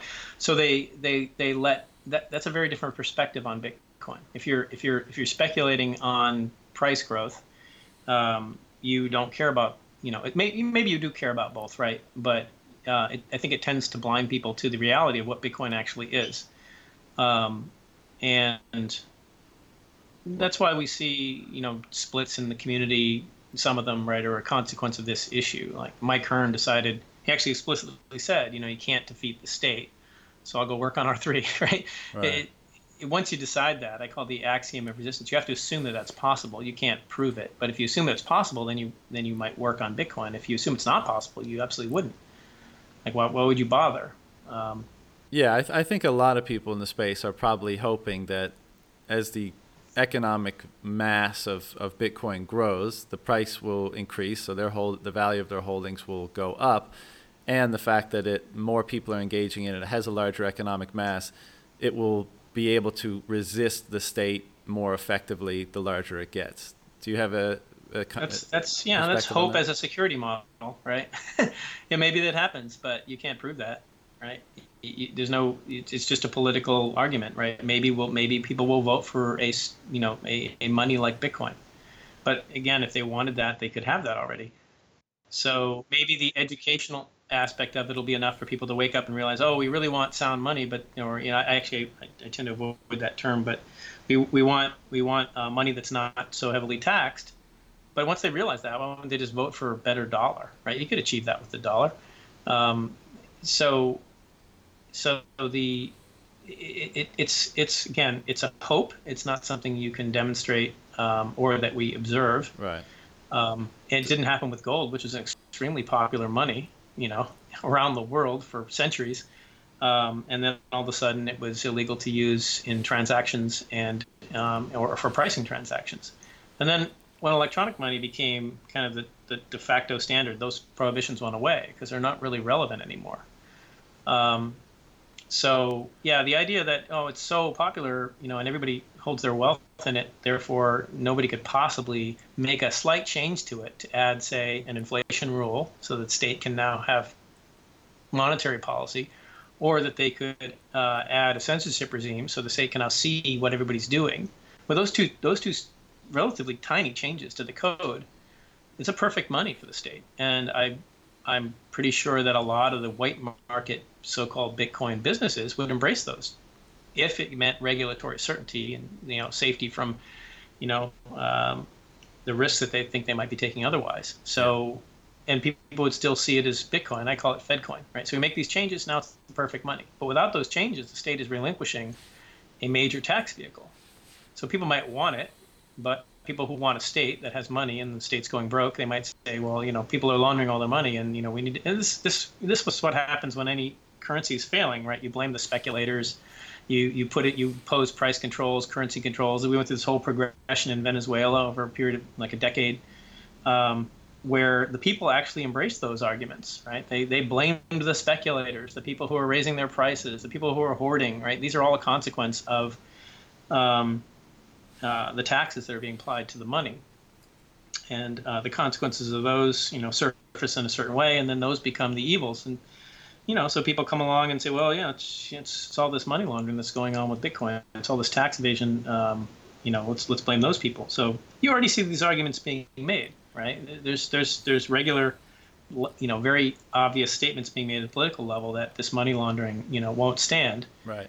And if people if people didn't agree with that, they would simply, you know, vote those people out and say, no, Bitcoin's great. But again, it, it comes down to a political vote, which we already have the power to, to do. Yeah, but the, the value of, the total value of, let's say, the, the, bit, the economic mass of Bitcoin continues to grow despite these detractors, despite these arguments. So I guess what, what, I, what I was referring to was if that trend continues, because I've you know you've mentioned before like the state could very easily attack Bitcoin in one centralized location, get enough hash power to 51% it, and then it really becomes a battle of, of fees and how much tax money the state is willing to uh, use to subsidize their you know the discrepancy between presumably before they do presumably before they do that they just simply pass a law that says you know Bitcoin is money laundering if you do it you're going to jail right then that wipes out the entire white market um, anybody who doesn't want to operate illegally. And then and then when that doesn't fully you know achieve sufficient results, then you move on to a, you know 51% attack against the black market. Um, and this may be individual countries, right? There may be whole countries that are like cool with it, and so they just they're just from the from the from the um, authority that cares, right? From their perspective, they're just rogue nations. They're just part of the black market, right? Right. So it's it, it really only matters at that point whether the there's enough economic power in the black market to overpower that that control. Right. And that's not really knowable. Um, right. Until, that, that's what I was referring to. Yeah, yeah. But I, I, was just pointing out that you kind of skipped over the, the most easy and obvious step, which is just sign a piece of paper and say it's money laundering. Yeah, and then this this goes to the speculation, argument, discussion, whatever you want to call it, of to what degree, if that you know came to pass in the future, uh, to what degree do people have the capacity and the willingness to resist? You know, and I this this might get a little bit dark here, but you know, uh, uh, another thing I've noticed in the Bitcoin community is that there's a lot of uh, gun supporters. You know, because I think people in, are inherently realizing that should you know push come to shove, as it were. Bitcoin, yes, is a, is a tool that facilitates a lot of things, but it's not a perfect tool. It doesn't solve all the problems, and it certainly doesn't, you know, resist the power of the state on an individual level. And I think this is why a lot of uh, people in Bitcoin are kind of recognizing the importance of, of being able to resist. Now, I'm not saying that that's that they're going to be comfortable and willing to do that because that's a very heavy decision that has a lot of implications. We have seen examples in history of people you know, will, as you mentioned, the pitchfork scenario where, pe- where people were willing to take the risk to, you know, their life effectively to resist because they believe so strongly that a change need to occur. But I think you know th- that's an interesting. Uh, uh, that's an interesting component of Bitcoin that I've seen in almost all of my discussions with people is that there's a recognition that being able to uh, resist on an individual level to that type of state intervention it, it, it may become important. It'd be essential. I mean, if you want to operate, you know, you know, uh, once once it's not allowed, you have to resist, right? You are resisting, um, and that may come down to you know, so so security in all things comes down to humans taking actual risk, right, to them to their persons, and that's something that people ignore in Bitcoin a lot. Like it's the crypto that, that provides the security. That's just nonsense. It's just it's just like a gun. It's a tool that makes it easier for you, or you know, um, somehow facilitates you taking that risk. But you're still taking that risk, and some people recognize that and, and realize that you know if they're going to continue to do this, they're going to have to defend themselves. But the idea of individuals defending themselves from the state with guns is, is fairly naive. Um, so, why is that? Uh, you know, in mass because they tend to go to jail or get killed. Um, you know, it's uh, it, it does happen throughout history. Right, but, right. Uh, things, things, you know, not on an individual basis, right? You get Ruby Ridge or something, right? you know, you don't get. Um, so we're talking about, you know, wholesale revolution. You know, yeah, possible, but that's not individual Bitcoiners deciding they're going to protect their node from, you know, forced rule changes or go to jail. Um, so, uh, and and also I, I point out that there's plenty of people in the Bitcoin community who are anti-gun people, right? They're of they're course. kind of kind of yeah, so so this idea that everybody agrees, right, on on the appropriate powers of the state is just kind of a mythology, right? We kind of live in a little Bitcoin bubble. Um, but there's a vast amount of the population in a lot of countries around the world that are just totally anti-gun, right? They've been taught that they, you know, that the state is their protector. Um, there are vast amounts of populations around the world, including the U.S., where they believe strongly in, in you know what we call social benefits, right? Taking from some people to give to other people forcibly, right? And then we start talking about tearing that down, right? And and no, that's not what they want. So other people might want to opt out of that. And, you know, Bitcoin gives them somewhat of an option to do that. Um, but this idea that there's a one people that has this voice is is you know it's mythology. It's just um, everybody fighting for control over other people. Yeah. No, I, I, yeah, I wasn't suggesting everyone has this one voice. I was just pointing out that in, in, in history, you know, a group of, of pe- groups of people have come together to make you know big yeah. political change right it does happen and it doesn't just happen because they're they, they want their bitcoin one day that happens because they're starving right and you know russian revolution french revolution you know maybe not quite so much the american revolution um, but still onerous taxation um, oppressive laws, right? Well, this and, goes and back to, to what point, we were just saying earlier. It gets to the point where people actually decide through their behavior, not through a stated preference of any sure. kind, that you know they are unwilling to tolerate any longer the existing, you know, yeah, political apparatus but, of um, the state. It, historically, that's that that's quite goes quite a bit further than what we currently see in the West. Right? Sure, and, sure. And, and no, you get to a place like Cuba, North Korea. That's pretty oppressive, right? I mean, North Korea especially, and still, you know, they're just they're still there. I mean, if they all rose up at the same time and decided over the state, including maybe you know the army, they could do it easily, but they don't. And and the idea that they just will because they learned a little bit about economics is, you know, I, I think a little, little bit far fetched. Yeah, right? sure, sure. And I, I, am not, I'm not really um, suggesting. I'm not that. ruling it out. Yeah, I'm, I'm, I'm more suge- I'm more, you know. Uh, I'm more thinking out loud that you know in, in all of these examples of re- revolution at some point there was a, a, a point where a group of individuals however large whatever it was became aware of you know a level of oppression and their unwillingness to tolerate that level of oppression exceeded their their uh, their desire for to maintain comfort and security and you know status quo and therefore the action and therefore whatever result uh, manifested from it. And so i'm i guess i'm just i'm not saying that bitcoin is going to red pill everybody but things like bitcoin seem to have a capacity for revealing the oppression that the state um, is carrying out you know whereas before maybe there wasn't kind of that focal point that that that shined the light on it something like Bitcoin seems to at least be a light to say to, to reveal more oppression once you learn more about it. And who knows, maybe that will have no impact whatsoever. Yeah. Maybe it will be an impetus for behavior change. I mean, you're, you're preaching to the choir. I mean, I, this is I, some, sometimes I you know we get on these I get on these discussions and I, I'm pointing out the flaws in various theories, but yeah, I mean that is a hope of mine that people will become more aware of you know what they're paying, you know how things really work. Um, but ultimately, you know you can't show that that will have any real benefit to individuals or collectively you can't really know that right? It might happen it might not. But what you can know is that an individual person that goes and uses it can get some benefit from it. And to me right now that's enough. And if more people can do that that's even better. Um, the the other potential benefits you know there's other consequences right? If, if the state is not able to stop it and it's taking tax money away and people are realizing what's happening the tax just shifts to somewhere else right? It's it's not as if the state doesn't collect the maximum amount of tax that it can collect. It, it, you know, the tax may there, therefore become more visible because it's not coming through the money.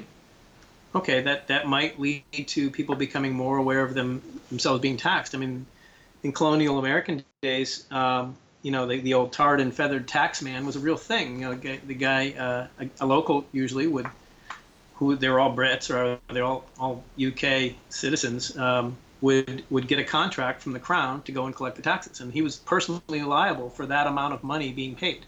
So he had to go get it, right? and uh, he would get it by going door to door and taking stuff from people if he had to, and uh, that eventually, um, you know, led to some real conflict. Um, the first the first rebellion in the United States, the Whiskey Rebellion, uh, you know, was a was a was actually a fairly major conflict um, for the day. You know, George Washington getting up on his horse as president, riding out into the mountains to put down a rebellion because people didn't want to pay their tax, you know, on their whiskey um, for the war, and uh, and they had to set a precedent, right? So when the tax becomes vis- becomes visible, people tend to resist more, and and they and maybe they just resist by voting. You know, who knows? But um, those are all uh, tangential you know effects that are just guesses, right? We can say, well, maybe this would happen. Um, so I like to, you know, yeah, these are all potential things. They're, to me, it's better for things to be more open and people be more aware of what they're paying, and um, you know, maybe it has that effect. But I like to focus on what we know is going to happen, what we, what, what, you know, under this circumstance, this is how it works. Um, I don't, you know, for example, like you know the, the, the idea that the security model is based on hope right? The way bitcoin works is we all hope that they don't pass a law and we all hope it gets big enough that it somehow be impossible to pass a law. And so we focus all of our effort on that instead of building something we know uh, is part of the security model which is making it more anonymous making it able to operate at small scale make it easier for people to do things under those circumstances. And we know that that allows people to operate in a situation where it's not even allowed if they choose to. Um, you know, so you know, hope being the security model of Bitcoin to me is just not a very rational thing. Yeah, right? I think I think most people would would even I think they'd push back on admitting that that hope was their fundamental, you know, perspective on the security model of Bitcoin. Now, maybe their behavior would, would imply something else, but I think most people would, would not ascribe to that. They realize that that's probably probably not a very uh, strong approach. But I wanted to ask you about this kind of related to all this. You know, another narrative is you know the system, the existing monetary financial system is crumbling before our eyes. There's this system that we're building in tandem to that. So, so how is it crumbling before our eyes? I, I would just like to take the assumptions and, and open them up a little bit. Sure, sure. Um, and again, I'm, I'm trying to articulate a narrative that I hear a lot, right? But the, what, what I guess what people would say is that the, the, the system has more debt than it's ever had, and that the government is having to, you know, monetize a lot of that debt, and whether it so shows system, up in inflation or in extra taxation or. So the system has debt right? What's the system? Is it me? Is it you? What, what is the system that has debt? I guess system. the legacy financial system, the white market just, financial. So somebody holds the debt, right? Somebody holds an obligation to somebody else to pay back, right? So, so this amount of debt we're talking about um, has to be held by somebody. The question is who's holding it, right? Um, these are just assumptions people make. These are vague concepts they put out there. Well, debt is credit, right? They're the same thing. Somebody has the credit, somebody has the debt. Uh-huh. And credit is lending your money or your capital to producing other to producing things, right? Whether it's producing some psychic value benefit of you living in a nice house or producing products, whatever. That's that's the purpose of it. Um, without credit, there's no production whatsoever, right? Something has to be lent to somebody for some amount of time. Some money has to be burned before you can produce anything, right? Yeah. So credit is the, the sole source of production. So you could say that in a system with a lot of debt, which means a lot of credit, you have a system that has low time preference and a lot of production. So right off the bat, you have to ask yourself, are we talking about an inherent evil here, right? Um, just in a free market concept, right? Without the state, without without anything, just the concept of debt, right? But does it does it matter how that's created? Like if you can create, if you can just, you know, what's your opinion? I guess right now on the U.S., you know, creating. How is debt created?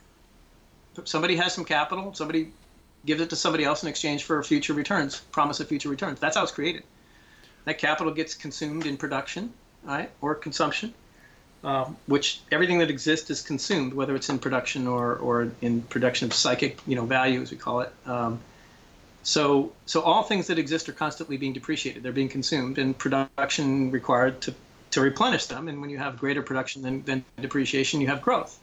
Without production, you have nothing. Yeah. Um, maybe, so, maybe you can provide some clarity on this for me because maybe I don't have it squared properly in my mind. But let's just take like a concrete, firm example of what happens today in the U.S., where the government issues debt, uh, they get you know Federal Reserve notes in exchange. That dynamic, w- like what is that dynamic in, in your view, and what? Well, I can explain. I can explain to you the process in, at a high level. Sure and go down the lower levels, which probably bore all your listeners. But um, you well, know, I, th- I, think the reason why I ask is I, I think most people see that as as questionable, but you seem to be saying it's you know a perfectly normal market dynamic. Well, the market is the market. It rules everything. The market always functions. You have forces applied that shift decisions people make. They're still making market decisions. These forces um, in a free market right, are the choice, the, the voluntary choices people make in a in a market where you have an aggressor like the state, a major aggressor that people either accept or they don't. Then you have what people call them distortions, right? But the but the market's still functioning. It's just this thing all of a sudden got cheaper, right? The debt, you know, borrowing money got cheaper, or buying this thing, buying a house got cheaper, whatever, right? So um, you know, getting a job got cheaper because they're you know governments is hiring people to dig ditches or something. So so prices change as a consequence of taxes, and therefore people's behavior changes because of market forces, right? So when you're talking about the free market, right, and you so let, us people fail to isolate these two concepts. The you know a free market behavior from intervention in the free market, where you have an aggressor who's stealing from people, right? Free market behavior.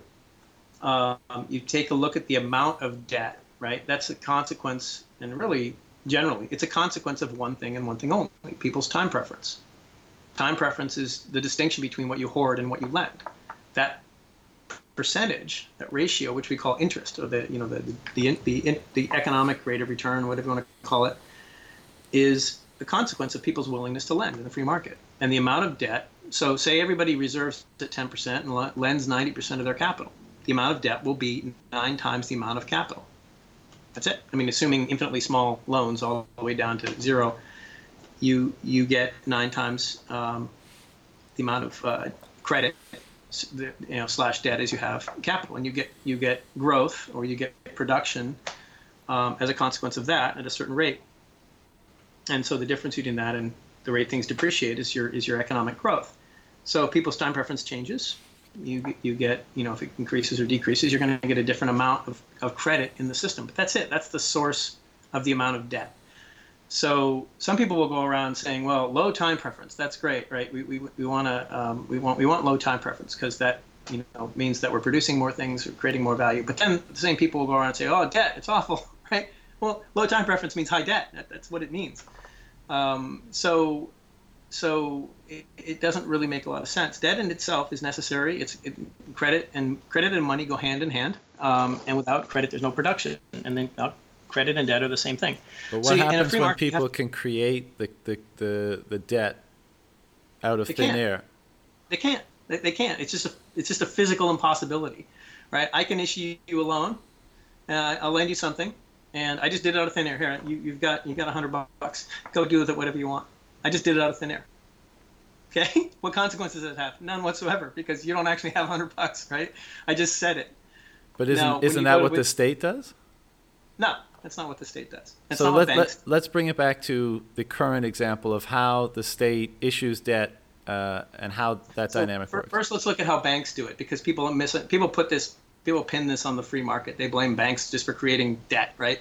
That's not what banks do. Bank, I could be a bank and I can say, okay, I'll create two accounts. One for your, I'm gonna I'm gonna lend you some money, and uh, maybe I don't even have any money because I'm, I'm, just creating debt out of thin air, as they say, right? I have no money, but I'm gonna create two accounts. One's my my debt account. In other words, it represents the money you owe me, and the other account is your credit account. It's the it's the money that you have, right? And call me a bank. I've done nothing but create, create two accounts, and this is how people. This is what people mean when they say creating out of thin air. They, they look at those two accounts. They're offsetting accounts now you have credit, right? Created out of thin air. But we can't settle that debt. It's not settlable because as soon as you go to withdraw your hundred bucks, you find out that there's nothing there, right? Well, what if we just all spend it within the system, right? And, and nobody ever settles. Well, if nobody ever settles, then the credit is actually the money, right? There's no, it's not settled.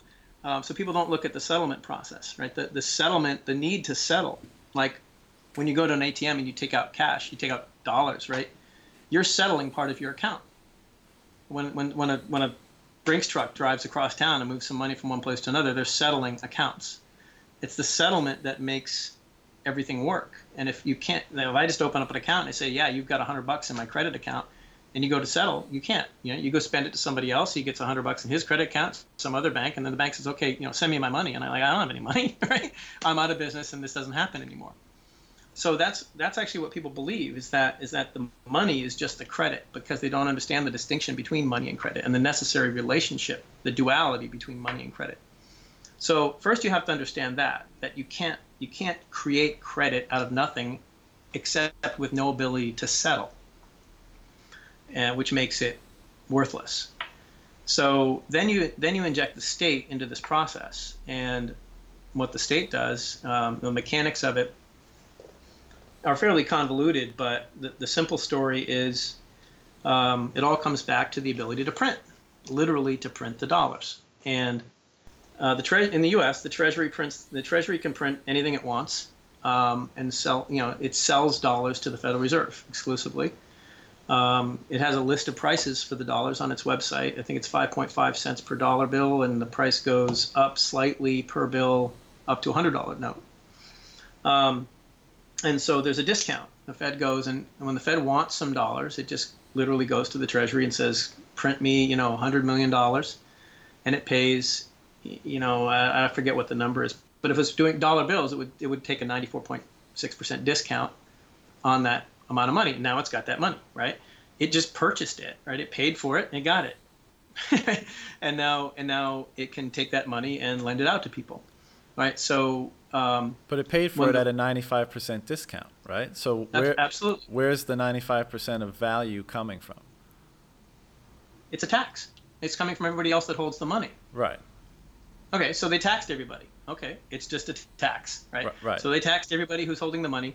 Uh, it's called seigniorage. It's as you know old as the hills. Uh, everybody knows how it works. The, the the governments even account for it as seigniorage. They're like, oh, if we did this, we'd lose this amount of seigniorage. And what happens is as inflation takes hold in the money, the money becomes worth less, and over time, that discount goes to get smaller and smaller and smaller until it, it costs 95 cents to print a dollar bill, or a dollar to print a dollar bill, or even a dollar ten to print a dollar bill. And what happens then? That bill goes away, and you see this all over the world, right? You go to Thailand at 20 baht is the, is the smallest you can get. You go to Vietnam, a thousand dong is the smallest you can get. You go to Zimbabwe at one point, 100 trillion, you know, Zimbabwe dollars on one note that's why, right? Because the discount is going away because of inflation. So, and if you actually, it's interesting, if you actually look at the time when they went away, that's right about when it happens, when they become as costly to print. So the discount is necessary. The discount is a tax, and the tax accrues to who? Accrues to the state. So the Federal Reserve in the U.S. buys these notes at a discount and then settles with them, right? Lends them out, whatever. Now, they may actually, the way it actually works is a little bit different than that, but before I go into that, it's important to understand that the profit that the Federal Reserve makes in, in lending and then collecting interest on these notes that have been purchased at a discount is remitted back to the Treasury every year, right? So whatever whatever profit the Fed makes, it writes a check to the Treasury. So the Treasury Treasury provides the discount and then reaps the benefits. So that's setting aside all the all the all the operations on uh, on Treasury bills, Treasury note. That's a whole other process. It's very similar in its behavior, but just set that aside for a bit, right? And just looking at the money itself, So when what actually happens is when a when a bank wants to issue a loan, it has to have a certain amount in reserve. And typically, it's around 10%, and that means it has to act, actually have some paper dollars somewhere that are that are that are on reserve, or something that they consider an equivalent to that. And nowadays, that's largely a large percentage of that is actually held at the Federal Reserve because it reduces the movement of those paper dollars around.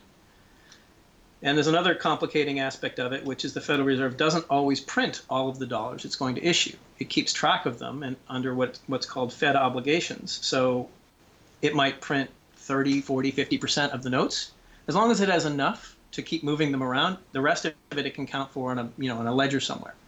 So that the set of dollars that are accounted for um, are a sum of this yet to be printed number and this actually printed number but they couldn't do the yet to be printed number unless they could actually eventually go out and print them, right? So this ability to actually print the paper is what makes all this work. So a bank goes to lend some money. It want it, it, it you know banks like anybody else if they want to if they're running a business lending money they're for interest what they're doing is they're operating as an as an investment fund.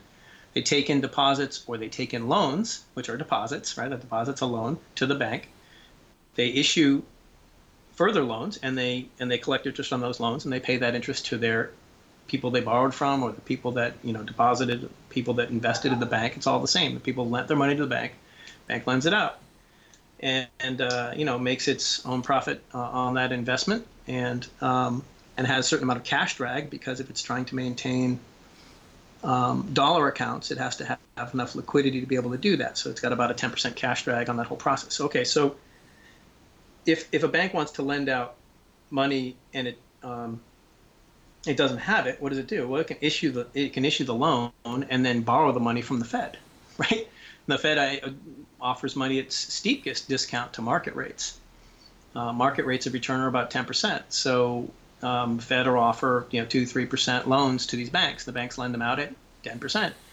So they they make the difference. So how can the Fed offer discount loans to these banks. It has to it has to get the money somewhere, right? Well, it gets it through taxation. It taxes people, lends the money out at a discount. That money gets lent, lent out at closer to market rates. Profit from those loans comes back. It gets um, um, paid back to the Fed at their rates, and then the Fed remits that to the Treasury as profit, right? So the Treasury issues discount money, and then it collects the profit from lending out that money. Um, so where's the where's the value actually come from? It's come, you know, a taxation against all of the people who hold the money. Right. Has been offered to people who want to borrow the money, and a lot of times it's the same people, right? Homeowners who want discount housing loans, small business owners, um, student loans, trillion dollars in student debt. Where does that come from? discount loans, guaranteed loans, which is another form of discount. So it's not as if there's some funny accounting going on here. What's happening is people are being taxed, and that tax money is being offered to other people. That's the nature of the state. That's what they do. They're just doing it through this so the, really the, complex mechanism. The limits of this system, and I, I guess when, when my original question, like you know, people feeling that it it maybe can't sustain itself forever, is that the the, the overbearing effect of taxation is the limiting factor. Tax, yeah tax. Right now, look at look at Venezuela. Okay, they get a little bit crazy with it. The money devalues so rapidly that now people really see it, right? And like, oh, what the hell's going on with the money? And first they try to blame it on the speculators and they shut down the borders and currency controls and whatnot, but eventually people figure it out, and um, the tax becomes onerous, right? But right now, tax in the West is fairly, you know, it's it's high, but people are okay with it, so they keep paying it, even if they don't understand what it is. If they came to understand it, or feel the effects of it, even if they didn't understand it, there would be more resistance. So is that what but people should be looking at? More yeah. so, that, more so than inflation, national debt, whatever. Just well, simply tax. In, price inflation in dollars, for example, is the indicator of taxation of dollars. Right. That, that that's what they should look at. Um, but people like their benefits. They like their discount student loans. You know, they want to go to school for free. They want to live in cheap housing, right? They, they, these are political benefits that are being offered. So they tax everybody kind of opaquely.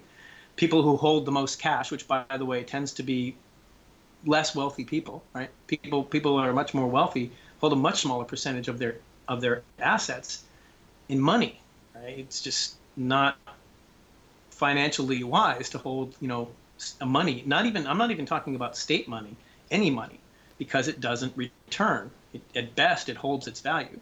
So, or you know, its purchasing power remains fairly constant. But investing your money in production is where you get returns, right? So, most people are, you know, that, that have a significant amount are invested in, in production, and inflation, it operates as a tax generally, but it doesn't impact future returns, except for this kind of general effect of slowing everybody down, taxing everybody. So you end up taxing people who have less wealth um, in order to give it to people who are typically middle class or you know anybody who's collecting some some some state benefit. And the political benefit of that is votes, right? You're very popular when you give these things away. So if you can hide the tax and get the votes, yeah, that's that's great. But the idea that this is somehow the result of banking is just a is a farce. It's it's it's just simply taxation. Right. And so this this dynamic where the state has seigniorage and the, as you just described, it seems like it's inevitable that this sort of a system would lead to both inequality, social inequality, but also the ever growing size and power of the state because they're just they're the one yeah, well, because of seigniorage, basically. Well, um, inequality is a term I always take different. You know, I always take issue with because the objective is wrong right? It is the, the objective is evil. Right? If you're going to define good and evil as uh, by the by the moral principle of non-aggression, right? The idea that we're going to make everybody equal is would have to be compelled, right? People aren't equal. They're they're not the same. They don't all want the same things. They don't all have the same abilities, and so um, the objective is not for people. The objective of free society is not for people to be equal. The objective of free society is for people to be free, to do what they want, and um, with their own stuff, to trade freely, to act freely. Um, and so that to me, that's a non-goal. Right now, it may result in certain groups of people getting taxed more than others. Well, that's the whole point, right? What would be the point of the state if they took the same amount proportionally from everybody and gave it back to the same people, right? There'd be no point. The point of the state is to take from some and give to others. Right, but in this case, you're saying they're more effective at taxing the people with, with that are poor because they have less ability to combat the effects of that taxation. I'm, I'm saying with this form of taxation, which is one of many, right? It it it stands to reason that people who hold more of their net worth in money pay more of the tax proportionally. Right. Um, kind of like a sales tax, right? Like like people people who spend all their money that they make every every paycheck on purchasing things to survive, whatever they're they're paying a higher percentage of their income in purchasing things. But um, Rothbard has a great chapter on this. You know the the kind of fair tax chapter where he talks about like these things are more complex than people assume. Like an income tax and a sales tax, not really different, right? Because because when a company pays the income tax, it just raises the price of their things that they, they, they can sell or they don't get sold. And who pays for those? The people that consume them. It's the same same outcome in the end. Um, but the idea that the tax can somehow somehow be spread evenly or fairly is contrary to the idea of the state, which is to change the market allocation of you know of these things. It's to it's to forcibly change what would happen in the free market. Okay, so so, so back to the current example. Should I mean should we give a shit about national of, of the level of debt, about you know how all of that works, about the, the tax rate? Like, what what's your opinion on that? Well, when when when when credit is offered to people at, at a discount, people take it, right? Because it's free money, and why wouldn't you take it? You're already paying the tax. Why not get some of it back? So the only debt that I carry is my mortgage. Why? Because if I didn't take it, I would be just giving more tax money away. So people, you know, credit will credit will increase if, if it's being offered to them at a, people at a discount. It's being offered from other people, or maybe myself. I am paying taxes and I'm I'm recouping some of it in, in holding a discount mortgage, right? And pay pay a few few percentage points in mortgage, which is and part of it formerly tax deductible, whereas I can keep the money that I would have paid it off with in, in investments and make 10%. Okay, so the difference is returned to me. I'll take it. But um, so you do have an effect on how much debt people carry when you know debt's being given out more cheaply. But on the other hand, um, it's being taken from people in tax, so they're they're you know they have less to pay it back with. So you can't even argue that there's more debt because of this. What there is is more tax, and you can look at the amount of credit, you know, in the U.S. or in the world compared to the amount of money, and you'll see that it's around nine times the amount of money. You know, credit in dollars is about nine times the amount of debt in dollars. And, and that, this is a gross, you know, kind of figure, but it's it's ballpark enough to see that really that historical 10% reserve that, that people tend to have or that rate of lending is fairly consistent. Okay, so what's actually happening if there, it, there's not necessarily more debt, but you have a state that spends to achieve certain objectives, and in order to spend, it taxes, and some of that spending is discount loans. Um, and the state carries debt. Well, what's the debt? The, the debt is, um, you know, money that it's borrowed, and that, so we now get into like treasury bills, right? How the how the state actually borrows, which is different than just taxing through seigniorage. Right? And there's some people that will argue that dollars are debt, which is nonsense. They're just it's just money. It's just discount production because they have a monopoly on the production. Nobody can compete with the production, so they charge a monopoly price for the dollars. It's not debt. It's it's it's settles. You know, when you accept the dollar, the, the debt is settled. There's no more there's no more debt owed to anybody. So um, when you when you're dealing with seigniorage, you're dealing with tax and money, um, and it's distributed through loans, but it's also distributed in a lot of other ways. And and the tax doesn't even have to come from seigniorage. The tax for the discount loans can come from anywhere. So when you're dealing with state debt, um, you know, state issues state issues debt. Um, people buy the debt because it returns interest. Well, when when the when the state now is going to have to raise taxes to pay back the debt, it becomes costly, especially when they don't you know can't raise taxes any higher, but they're still issuing more debt. So Congress goes out, raises the debt ceiling, authorizes the Treasury to go issue more bonds. The Treasury issues the bonds. Now they, they, they've got even more debt to pay back. So if you can get the bond rate down, right, the, the yield on the bonds down, you're going to pay less back in the end. So what happens? The Federal Reserve goes out and buys treasuries in you know on what they call open market conditions. So the treasuries get pre-purchased by big banks, right, investment banks and whatnot, and then they and then they know that the that the, the Federal Reserve is going to come along and purchase them, and so the banks take you know their cut on being an intermediary in this process, and the Federal Reserve comes in and, and buys so many that the, that the Treasury doesn't actually have to pay very much in interest, right? It, it suppresses the rate by providing a huge amount of demand. So the the Treasury, you know, the, the Federal Reserve will hold these these uh, Treasury bills, and eventually the the the Treasury will will pay interest on them at a very small rate, and then again, as I said before, the profit that the Federal Reserve makes goes back to the Treasury, right? So.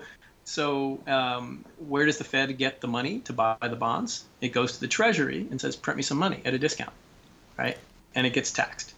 So, this system is it seems kind of like a Ponzi scheme, though, doesn't it? It's not a Ponzi scheme. It's it's it's very different than that. It's just a way to hide the tax, right? Tax itself is not a Ponzi scheme. Um, as long as the as long as the amount that they have to pay back is is um, is sustainable in that people won't revolt at the high inflation or the high taxes, they just keep doing it. And so what happens is we we have these very large numbers of outstanding debt debt to the public they call it right at, at the at the Treasury, this huge amount of debt to the public, and somehow that gets that gets paid back. And the, and the Federal Reserve is not the only one that ends up holding these notes, right? They get sold on the market whenever, and and and, and people then they will Treasury will have to pay back this debt, and if they fail to pay it back, they won't be able to issue new debt, which will be a, a big problem. So they do pay it back. Um, but so if you look at like a trillion, you know, I don't know how many it is now, hundred trillion dollars in outstanding debt to the public um, that is the debt that people should be looking at, right? Because when the when the when the state starts defaulting on those notes, that's future taxation, right? Well, yeah, but paying the paying paying off the notes is future is future taxation. Yeah. So it's not as if, I mean, as long as it has the ability to tax, it can pay off the notes, right? And um, a lot of the tax gets comes through the money, but it comes through a lot of other different different means. So it's not the it's not quite the same as you know you and I holding debt where we have to go earn it to pay it back and just print some. But that's the state's form of earning, right? They they tax people. So so um, one one argument we make is they just they just decide to not pay it back, right? This happens all the time. It's you know some some state goes broke or you know maybe what was it Cyprus? They just decide to take 10% of everybody's money out of their bank accounts think it was like 10% of, over of everything over $100,000. And in, in Russia, after it was like 91 or so, they just emptied everybody's bank accounts. In Zimbabwe, they they prevent people from withdrawing from their bank accounts. Right? There's all these different ways. They just take it when it becomes too onerous to actually print it anymore. They just kind of start taking it.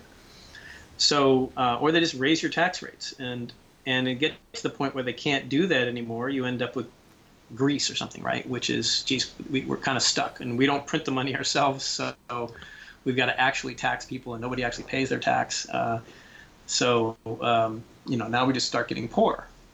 Okay, you know, people are taxed into being poor. That happens. Um, but it's not as if there's this like, you know, the financial system has created this house of cards. The financial system is very rational um, and operates as a market. And what it's doing is it's trying to offset tax in many ways and try to try to find ways to mitigate it. Um, take advantage of the benefits of it, but it's not creating debt.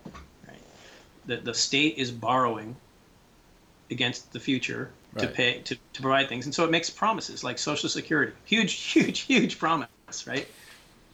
Um, what eventually happens is those promises can't be fulfilled anymore. That's the default on the debt. Does it cause a you know complete social collapse? Maybe, maybe not. Maybe they just stop paying Social Security. Usually, what happens, they whittle away at these things. They like start taxing Social Security benefits, which happened a while ago.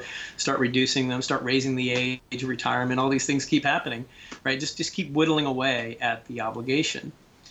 Um, you know, start providing you know like Medicare service. You just provide crappy service, right? It's a lot cheaper. Try restricting medication. Start re, you know reducing the value of the benefit, and that's that's what you see the debt getting getting paid off, right? Getting reduced um, because the obligation has changed over time and so but that's really what you're dealing with is, is you know the state not having the ability to keep the promises it's made.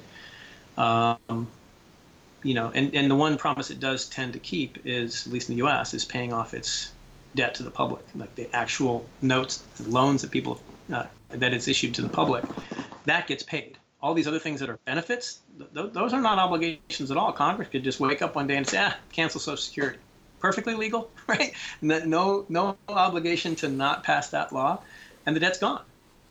Yeah, there's a social impact, right? Let's let's stop giving out student loans, right? Let's let's let's stop guaranteeing all this stuff. Let's stop spending on these programs. Let's shrink the military. They have all those options to them, uh, and that's what happens when countries get in heavily in debt. But that that's not you know when you look at like the market and, and the amount of debt that people carry those are market reactions right these, these are people like determining, okay, I can pay this off. There's a benefit to me. I want to build this thing, right? These are rational decisions people are making. The state is just basically hoping some future Congress is going to have to deal with this issue. We, you know, we're, we don't we don't care about paying this off. Right. It's not not not a concern. But does it does it? So if if the debt is a representation of future tax that has to be taken, right, uh, or paid by the public, as it you know gets bigger and bigger and bigger year over year, I mean, is there not a limit to to this? Again, back to the, the original question about is there not kind of a limit to this system? And a lot of people, especially yeah. in the Bitcoin space, thinking, well, Bitcoin is an alternative to the failure of the existing system.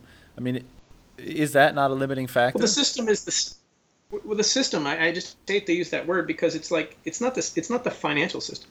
It's the state, right? The well, debt sure, is, sure. That's I mean, that, that's what I'm referring to. But the debt that matters is the debt carried by the state. You know, individuals, you know, borrowing from each other is perfectly rational and, and you know, sustainable. Okay, so, but they're pretty inter- intertwined, are they not?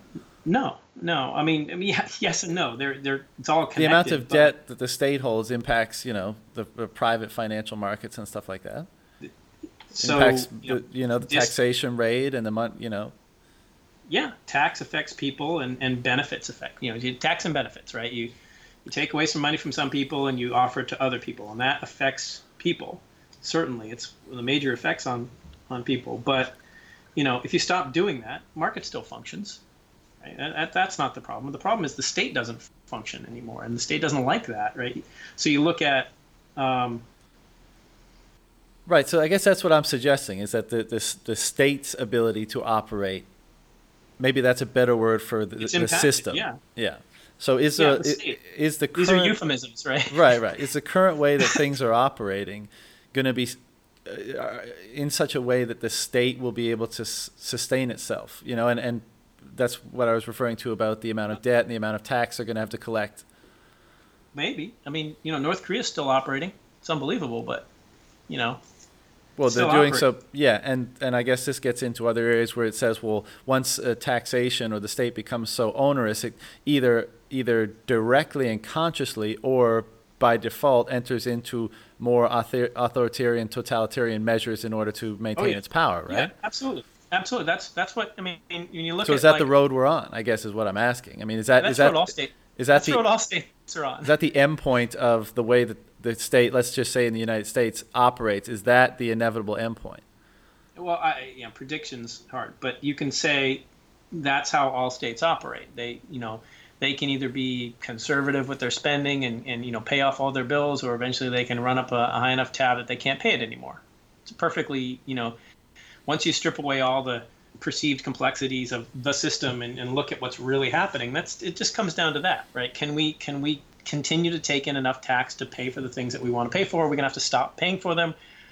You know, or you know, as we come we become more authoritarian to keep ourselves in power, um, you know, people will just get poorer and we'll, we'll maintain our standard of living. And that's that. Those models are played out around the world. All states, you know, to one extent or another, operate in that manner. And you know, it's basically like an individual or business that can forcibly extract money from its customers.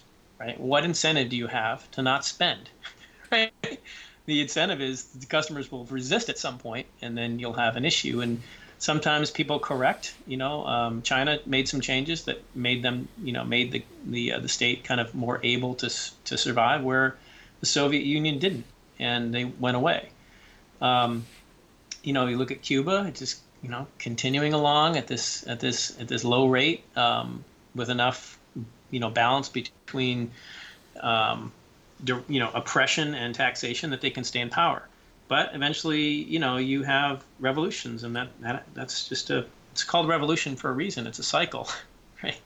Um, and uh, you know, we've seen this throughout history. So people try to establish another system that tries to you know hedge against that that tendency. But I don't you know I don't think many of the so-called founding fathers of the U.S. ever believed that that was really possible. They just tried their best, right? And they said it, right? And probably would be shocked to, to, to believe it's lasted as long as it has. Um, because the, the, the idea was that, you know, a democracy or a, or a representative democracy would be even more more willing and able to to uh, tax itself to death than, uh, than somebody who was more rationally trying to stay in power as a king or something, right? Right. Um, so it's a it's a it, it's a natural political progression, and um, it's hard for people to opt out of it. Right. Right. And that's that's one of the reasons why I'm fascinated by the Constitution of the United States because you know going back to the gun issue for a moment. I mean, whether it was it not based in kind of the foresight that this system or this uh, type of government type uh, would ultimately devolve and that uh, power would Yeah. concentrate and that people would have to have a, a, a means of resisting authoritarianism. Absolutely. I mean, that's that's very evident Right. in in writings uh, of the time. Um, you know, this is this is your last way to vote, right?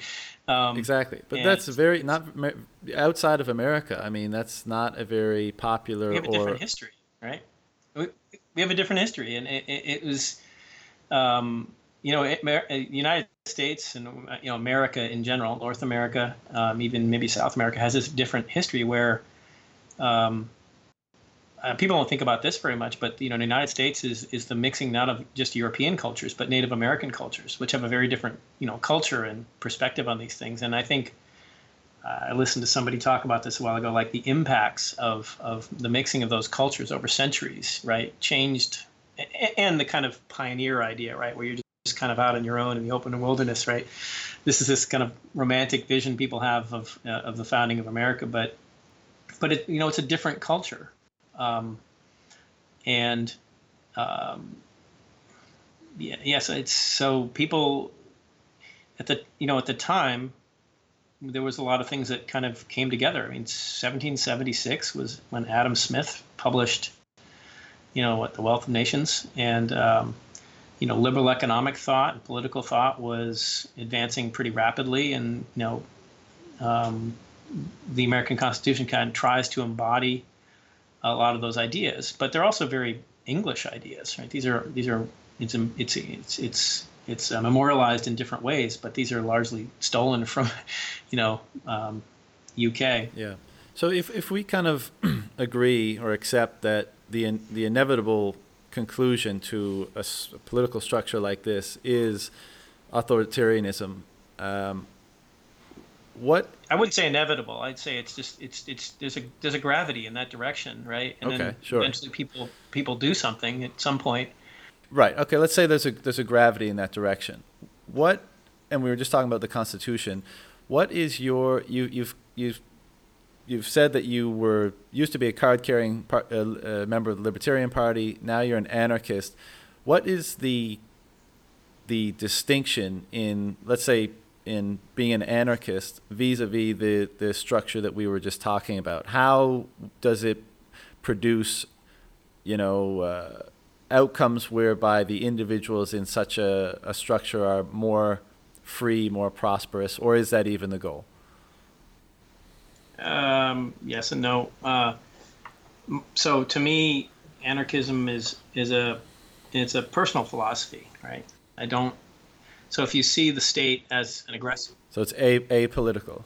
Yeah, I, mean, I don't know if apolitical is even the right, right word, uh, but if you see if you see the state as the aggressor and you're a libertarian because you want to minimize that aggression, but you don't want to eliminate it, right? You have this constant contradiction, um, and and in a lot of times that's what happens. People live with that contradiction for a long time and they either give up on it and become just straight up statists. You know, I mean, libertarians are statists; they believe in the in the state, and um, or you become an anarchist and you go the other way and um, when you come when you know people take very different I mean, there's very different interpretations of the word anarchism. I, I use it in the, in the, purest sense, which just means no state, right? Um, non-aggression principle is your single moral principle, and so as with you know the idea of moral principles, you try to live by them, right? So you don't participate in robbing your neighbors.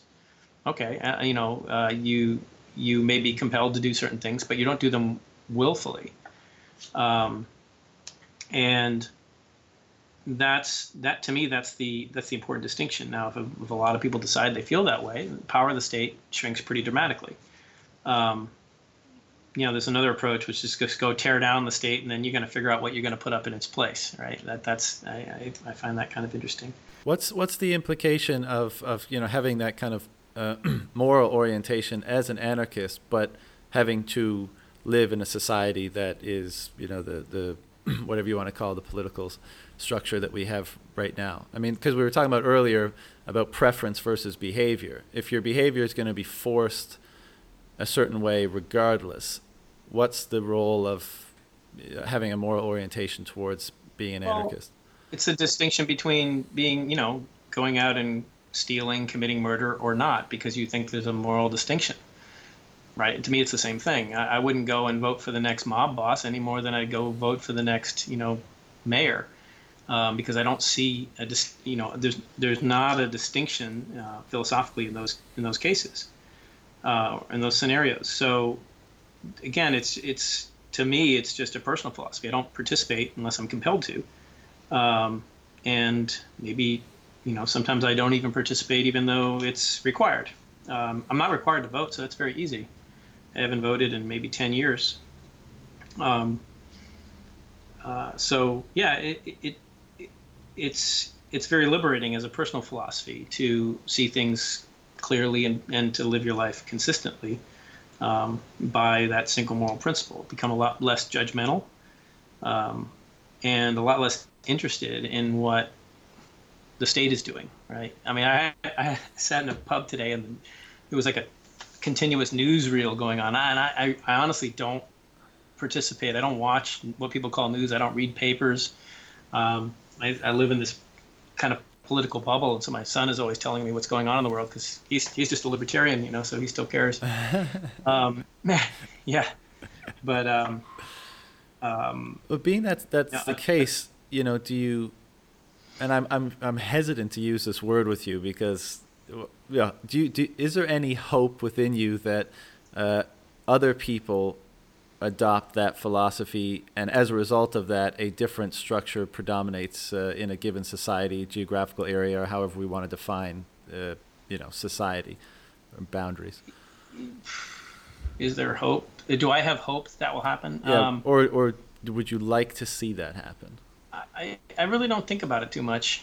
Um, I I like to see people doing what they want to do. I enjoy being freedom with people. I yeah enjoy people. I enjoy my own freedom, and and I enjoy being with people that are doing what they want to do. And it's one of the things I love about the Bitcoin community. They're very um, you know, it's not certainly not a consistent anarchist community, but they're very accepting of other people um, and their own, you know, their lifestyles. And so um, I, I, like to be around people like that. And to me, that's more important than you know, trying to figure out some way to tear down some institution and and and uh, you know, figure out what I'm going to put in its place. I, I just, you know, people have the choice. People have the choice to exit as much as they want, and if they don't do it, you know, I don't. I, it's not me, but I'm. I'm not gonna. I'm not gonna convince them that they have to. You know, um, it's to me. It's almost. You know, it, it is a religious philosophy because that's that's my one moral principle, right? Non-aggression. So there's no distinction in that between my political philosophy and my religious philosophy. Um, I, you know, it's it's the same. Um, Non-aggression so, meaning you know not to impose via force, you know, behavior on anybody. Not to steal from people. It's a very, very simple way to put it. Um, stealing is, you know, people's bodies are their property, right? The property right. of their, their soul, their mind, whatever. And and so um, you have this, you have a rational concept of property. Um, theft is the one crime, and uh, it's an easier way to explain to people what aggression means than saying, well, you know, it's okay if you do self-defense, but whatever, you know, not stealing from people. Um, so yeah, if you're defending yourself, you're not stealing from anybody. You're trying to prevent somebody from stealing from you. So uh, it's just a it's just a simpler explanation, but that's what it comes right down to. Did your um, did your time in the military affect your philosophy or point of view on this stuff? Because obviously the military is the you know the apex of the enforcement branch of the state, right? It's the the, the core of their their power. Uh, did that influence you in your philosophies? in some states, I mean, you know, in the U.S., the, the military uh, is much less of a force in people's daily lives than just the police, right? Well, sure. Um, but if it came down to it, you know, if a hundred people rose up or a thousand people. yeah, if I didn't pay my taxes, the army's not going to show up, right? The sheriff will probably show up eventually and arrest me or something. But but if hundred thousand people decided to pick up their guns, then the military would be involved, right? So it's kind of the, the last stop of the state power. So did your did your experience in that form your views in any way? Not really um, you know, it, it, it, gave me an understanding of certain things, but um, my my evolution at, to, to, a libertarian occurred early in my uh, military time. It wasn't directly. I mean, it wasn't. There was a there was a thing, you know, that that caused me to start looking. It wasn't really military, um, and I just evolved from there. And I got out not because of any political reasons. I actually liked what I did. I would have stayed in if I had another life to live, but I having only one, I decided I wanted to go out and start a business. That was what I was more interested in doing at the time. So after 10 years, I put in my letter and I got out and I started a software company. But isn't it the antithesis of the non-aggression principle? You know, you're the military, the th- the activities they engage in. Well, remember, I was a liber- I was a libertarian. So libertarians are not okay. anarchists. Yeah. So so the the anarchist philosophy came later because you wouldn't be able to claim to be an anarchist and be involved in the military. Yeah, well, do you pay your taxes? You know, if you're an anarchist and you pay your taxes, are you, you know, are you living a conflicting life? Well, the difference is so you have to pay the taxes. Choice. You choose, yeah, right. exactly. Right. So I had a commitment to the military. So at that point, it still wouldn't have been a choice. Um, but once my commitment was over, I got out. But I didn't get out for political reasons. Um, couldn't you just not? You couldn't you break the commitment with without any, uh, you know, punishment? Not really. I mean, you know, you have a commitment. There's there's going to be some cost. Um, yeah, but it's still your choice, right? Well, yeah, it's also your choice not to pay taxes. You could just go to jail. Well, right? I, that's the same same question. Right? Will you go to jail if you, you if you like break your term commitment to the military? Yeah, you'd be AWOL. yeah, that's definitely a possibility. So You, just don't so- show up for work one day. You just say, "I'm not going. I'm not coming." Well, no, but if you tell them like I'm done with this, you can't do that in the military. You No. can't. You can't say No, I. that's that's called desertion. So if that's, you, that's a that's a serious crime. so if you say you're going to be in the military for ten years, you absolutely have to be that. You can't say like I, you know. If, I- if, you sign I'd a like to commitment for quit. a certain amount of time, you did you just can't walk, right? You know, yeah, that's called that's desertion. You go to jail for that. Really? Yeah, yeah. And if you and if you if you're on the job and you fail to actually do your job, fail to work, right? That's malingering. That's also a crime. Um, and if you take some you know you take some absence without permission, that's being AWOL, absent without leave. Um, even if you come back, right? So th- it's not like you just walk away. But again, this wasn't a, a decision I was facing. I just decided that I wanted to do other things, and I stayed in because I was fine doing what I was doing. Um, but um, but after a certain amount of time, you know, evolving into the idea that I was not really a libertarian, I was an anarchist, uh, it would be very difficult for me to go back and work in any government role, politician, uh, especially a politician, right? But but but any kind of any kind of direct role would be difficult for me. I would find it just just very unrewarding and counterproductive and and and aggressive. Yeah. And so um, I don't. But you know, it take it. You know, evolving from nothing, it took me a while to get to that to that point. Sure.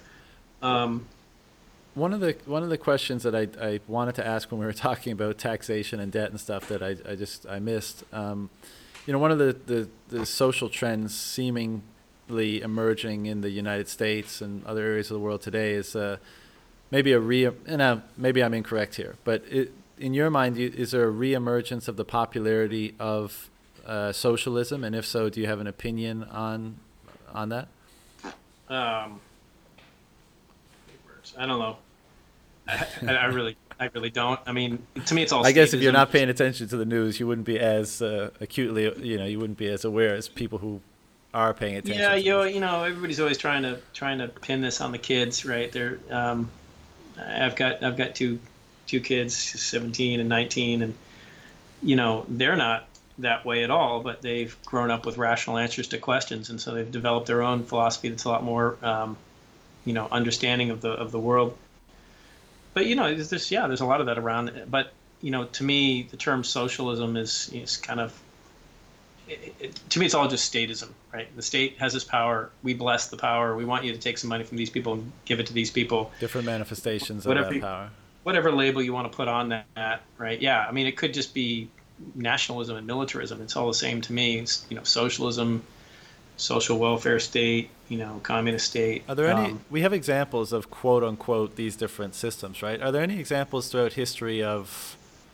And I guess you wouldn't be able to isolate it as a, you know, as a state, obviously, but any examples of en masse anarchy in any places in the world, in the way that you're, you know, adhering. No, no, no. I can think of. I mean, it's that's why it's not like. I mean, there's there's been times when people have said that. You know, there was the anarchists in Spain and then the Spanish Civil War. Uh, there was the anarchists, the communists, and the royalists, I guess, right? And the anarchists and the communists stopped. They were fighting together until the communists, you know, started fighting the anarchists. And uh, Orwell went and fought for the socialist side, which was the two fighting alongside each other until he had to flee because he was on the wrong side. Um, you know, so if you ever get a chance to read Ode to Catalonia, which was what his the book that he wrote about his experience in uh, in Spain, um, it's very interesting. You know, that's what I think what made him you know kind of a cynic about a lot of things, even though he remained a socialist for the rest of his life. Um, so Do you think that's at all, you know, do you think there's anything in human nature in which we desire the comfort or, or certainty of structure? And as a result, maybe the, the philosophy of anarchy is difficult for people to, uh, even though they may fight for it in one sense, but then once they maybe get the power or win the battle or whatever it is, they're like, oh, we've got to structureize, we've got to solidify our ethos, our, our way of interacting, and then that becomes the same thing all over again? Yeah, I, I saw this in uh, in you know talking to Amir about Syria and Rojava. Um, hey, can you hold on a second? I need to get a drink of water. I'm gonna pass out. Yeah, I'm going to do Um, the same. Okay. okay. Take five. All right. So, where were we? What were we talking about? talking about anarchism and right, right. So what what it means. you know, one one of the I guess questions I had because the reason why we listen to these conversations, the reason why we have these conversations, at least one of them, or I'll just say from me, is I'm constantly trying to determine the best way to orient my life, myself in this world, and you know, achieve the the things, objectives, relationships that uh, I want. And you know, so uh, from an anarch- anarchist anarchist perspective, is the kind of operating life philosophy just to engage in in work and projects that promote freedom and only only you know comply with the state when you're compelled to do so Um, well, I mean, the idea ideal is everybody doing what they want to do, and if they want to work on, you know, if they want to make cheese, I mean, that's Right, sure, great. You right. know, it's not like always working on everything that's going to promote freedom Um, sure promote freedom. That is freedom, right? And so, living the freest life you can, living the life you want to live, is is I think the primary objective. And I, I don't I don't go around and encourage people to stop what they're doing and go, you know, take up their keyboard and start writing some, you know, cypherpunk code or something. It's right um, it's just what I like to do. Um, and um, yeah, it, it's it's so as far as you know, life philosophy. Like I said, to me, I, I, I just came to the conclusion over time. This is just a personal philosophy, and and it's uh, it does motivate me to make tools and do things that will help other people um, live more independently yeah live more uh, the way they want.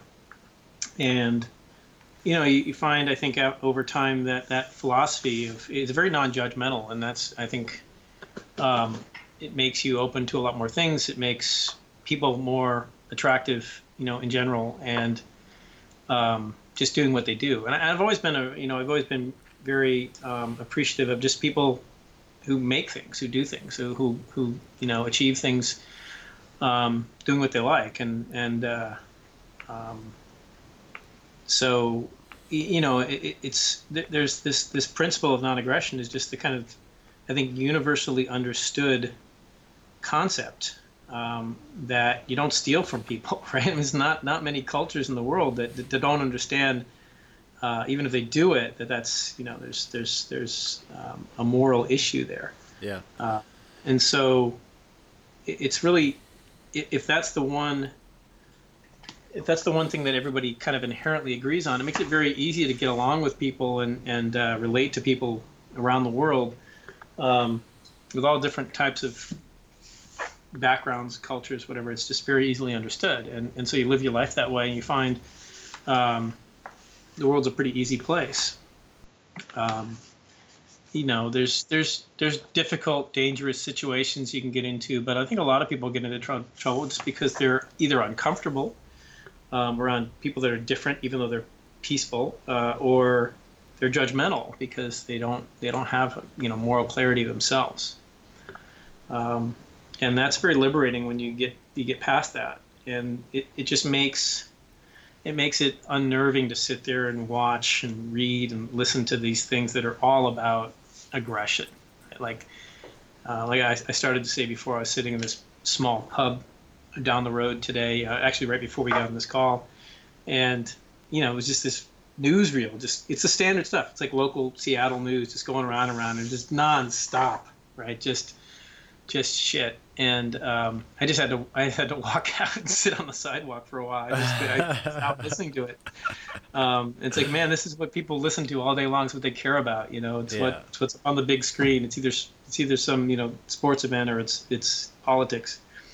Um, you know, and so I, I I just like to surround myself with people who are just making things, doing things, providing services to other people, and um, you know, and some small subset of us, you know, are people that make tools to make that easier.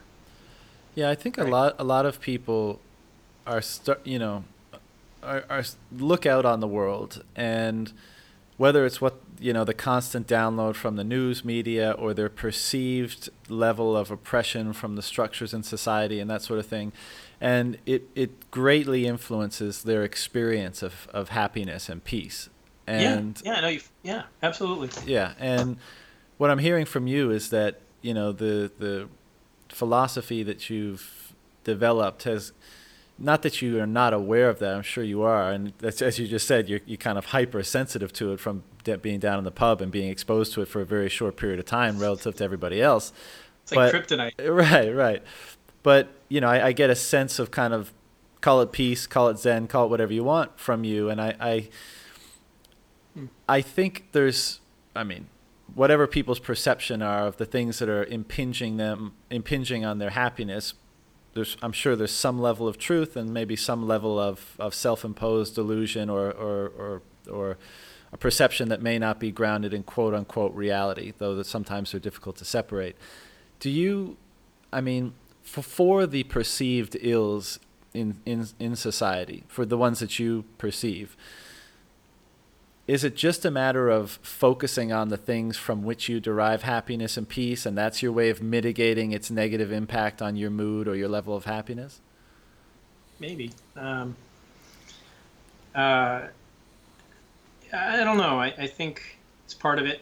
Uh, I don't. I don't just avoid things because they, you know, they make me unhappy or whatever. You know, I just like that. Just seek out things that feel good. That's that's not. I mean, at work, it doesn't always feel good, even though I kind of yeah, mostly I, volunteer work. I just. I don't mean in a hedonistic sense. I kind of mean yeah, like focusing on the positive. You know. But I'm not even. Yeah, I, I can't. I mean, I actually don't have. You know, a lot, a lot of questions you have. I had very clear, uh, thought out answers from many discussions in the past. And this is something I have to think about for a bit. But um, what do I do? Um, I I do seek out.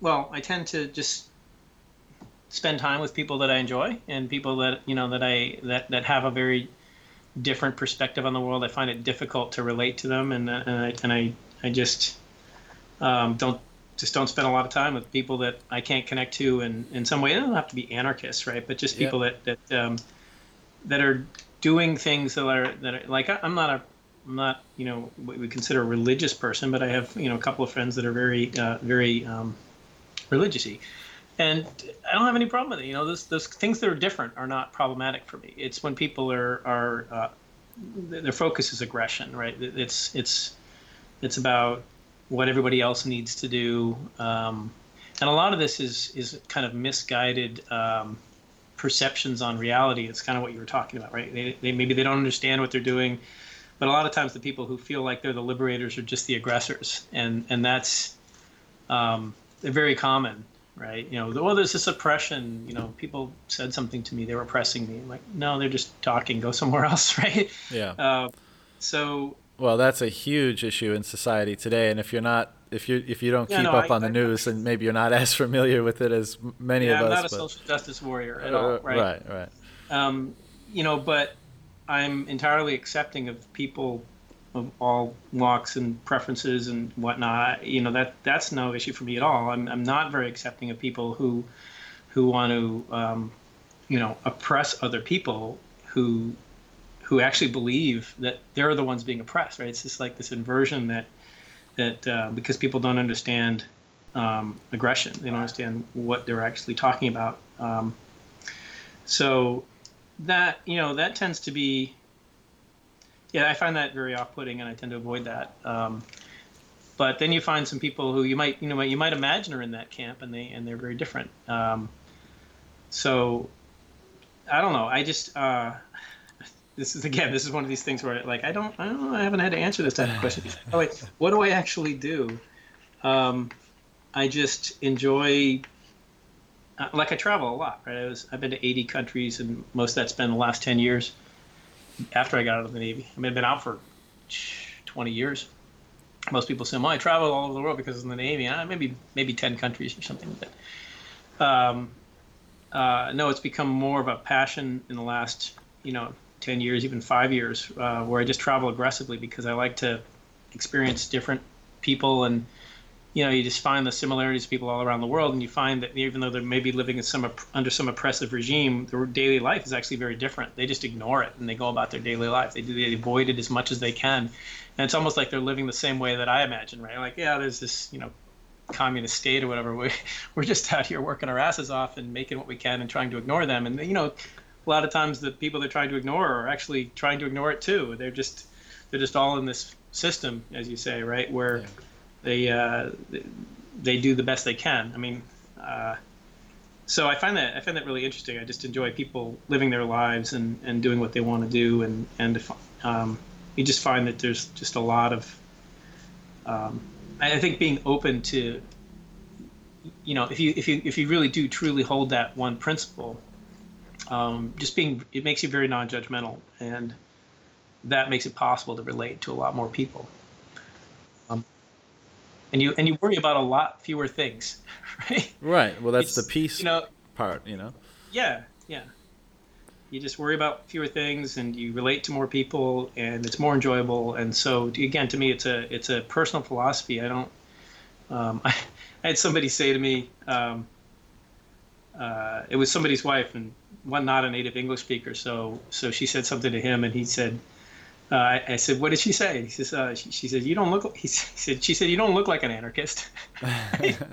like, what's an anarchist supposed to look like, right? Like, like uh, well there is that um, image of you know this you know lawless yeah anarchy has a, a bad uh, bad branding maybe we should call it you know well and it's because it's associated with things that aren't actually anarchy now i mentioned the, the, the spanish civil war they weren't anarchists they were just the, the term I use is anarcho capital uh, anarcho communists. Right. right. You take Rothbard's anarcho capitalist, which is just a, an attempt to recover the term anarchist in a way that doesn't imply you're a communist or you know something. So there's a very fine line between the anarchists, you know, you know, uh, in the war in Spain and the communists. They were, you know, they were partnered together.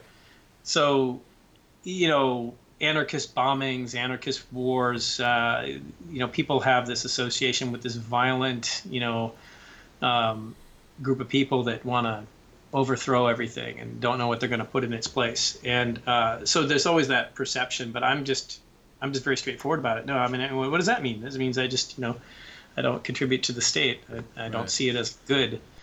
Um, and people can usually identify with that. You know, a lot of people I talk to identify with that, but would never even consider calling themselves anarchists uh, right. because of the baggage that's associated with it. So I just decided I didn't care what people thought about what I said. I just like, yeah, if you want to know, and I'm not gonna. I'm, I'm vast majority of the time I don't even go like anarcho-capitalist because then, then that has other implications that people misinterpret. I just like I'm just I'm just not a statist. And just you know, very brief background for kind of my perspective is I you know when I was a late teenage years, read a lot, you know, consumed a lot, looked out at the world a lot, and thought, you know, a lot of beauty in it for for sure. And I've always, my disposition has always been to be, you know, happy and optimistic. But I, I was like, oh God, you know, there's there certainly looks like a lot of headwinds and a, a lot of things that uh, at least I'm perceiving as being uh, undesirable in, in society. And then that was a bit of a, a dark period. And I, you know, I, you're you're either forced to accept that or forced to change your perspective, adopt a different philosophy. And I would say mine, the, the one that I adopted was somewhat similar. I never called myself an anarchist, but similar to you, you know, your, your perspective on judgment, perspective on engaging people with who, you know, whose company you enjoy, who stimulate you intellectually, who, you know, sh- you know, you know, focusing on the things that are in your control that you can derive meaning and, and happiness and fulfillment out of. And that goes a long way to mitigating the negative effects of your perceived societal ills, let's say. Um, and I, you know, what excites me is that that is just a change of mind. And so when people yeah. talk about, when, when people yeah. talk about how Bitcoin influences people's perception and, and, you know, their philosophy and how they look out at the world. And yes, people get carried away and all that kind of stuff. But I'm just excited for anything that has the capacity to, you know, change someone's mind, change someone's perspective because that's you know that's the most powerful thing there is. You, know, we were talking about you know aggression and uh, state power and stuff like that. I mean, it only exists because people have the, that perspective. If, if people, everybody, if, if everybody felt the way that you just articulated, well, there'd be nobody to enforce the power of the state. You know, so all of this is just a matter of you know how we, our perspective, and how we choose to act. And it, I don't know why I'm excited about that, but I think it's probably be because it's that's such a it's that's such liberating. a changeable thing. Yeah, it's and it's, liberating. You can you can change yourself, and yeah. you can, and you don't have to wait for everybody else to change along with you, and you can and you can be happy and still, you know, contributing to something larger by being that way. Um, and as you said, you know, if, if a lot of people do that, then things do change. And and when I talk about like I've talked to kind of more revolutionary anarchists, more traditional anarchists about change, and you know they're tend to be impatient and want to you know I'm not talking about violent action or anything, but but but just kind of aggressively go out there and force some change in the world. And and my my perspective is is that change, meaningful change, is economic in nature. It, it, economic just means the behavior of people, really, choices yeah. that people make, and um, so maybe you know, and, and tools tend to facilitate those those changes, right? Like, so you take the industrial right. revolution. Well, this was a it was a revolution of ideas um, that were pretty. I mean, the term radical is actually the term put on those ideas.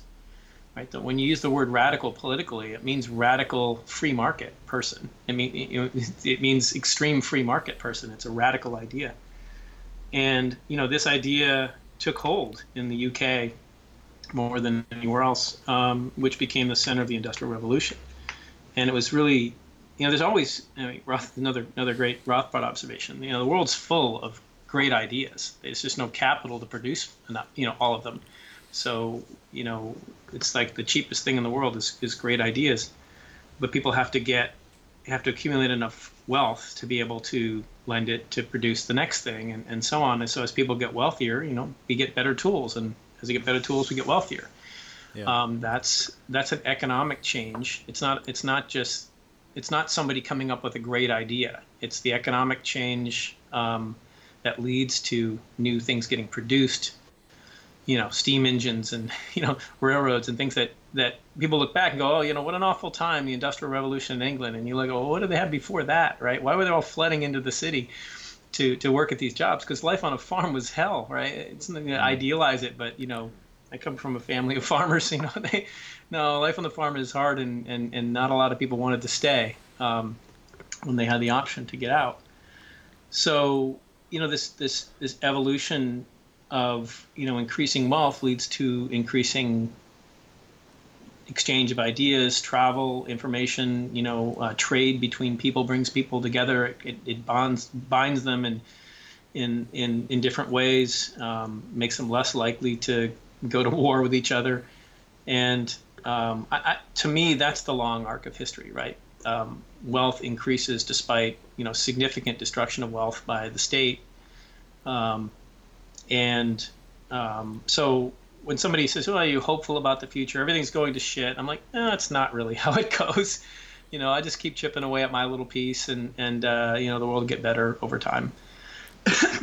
yeah, I think I think a lot of people, you know, and this may get exaggerated, it may get overblown, overly overly enthusiastic, and there's certainly um, this applies to Bitcoin.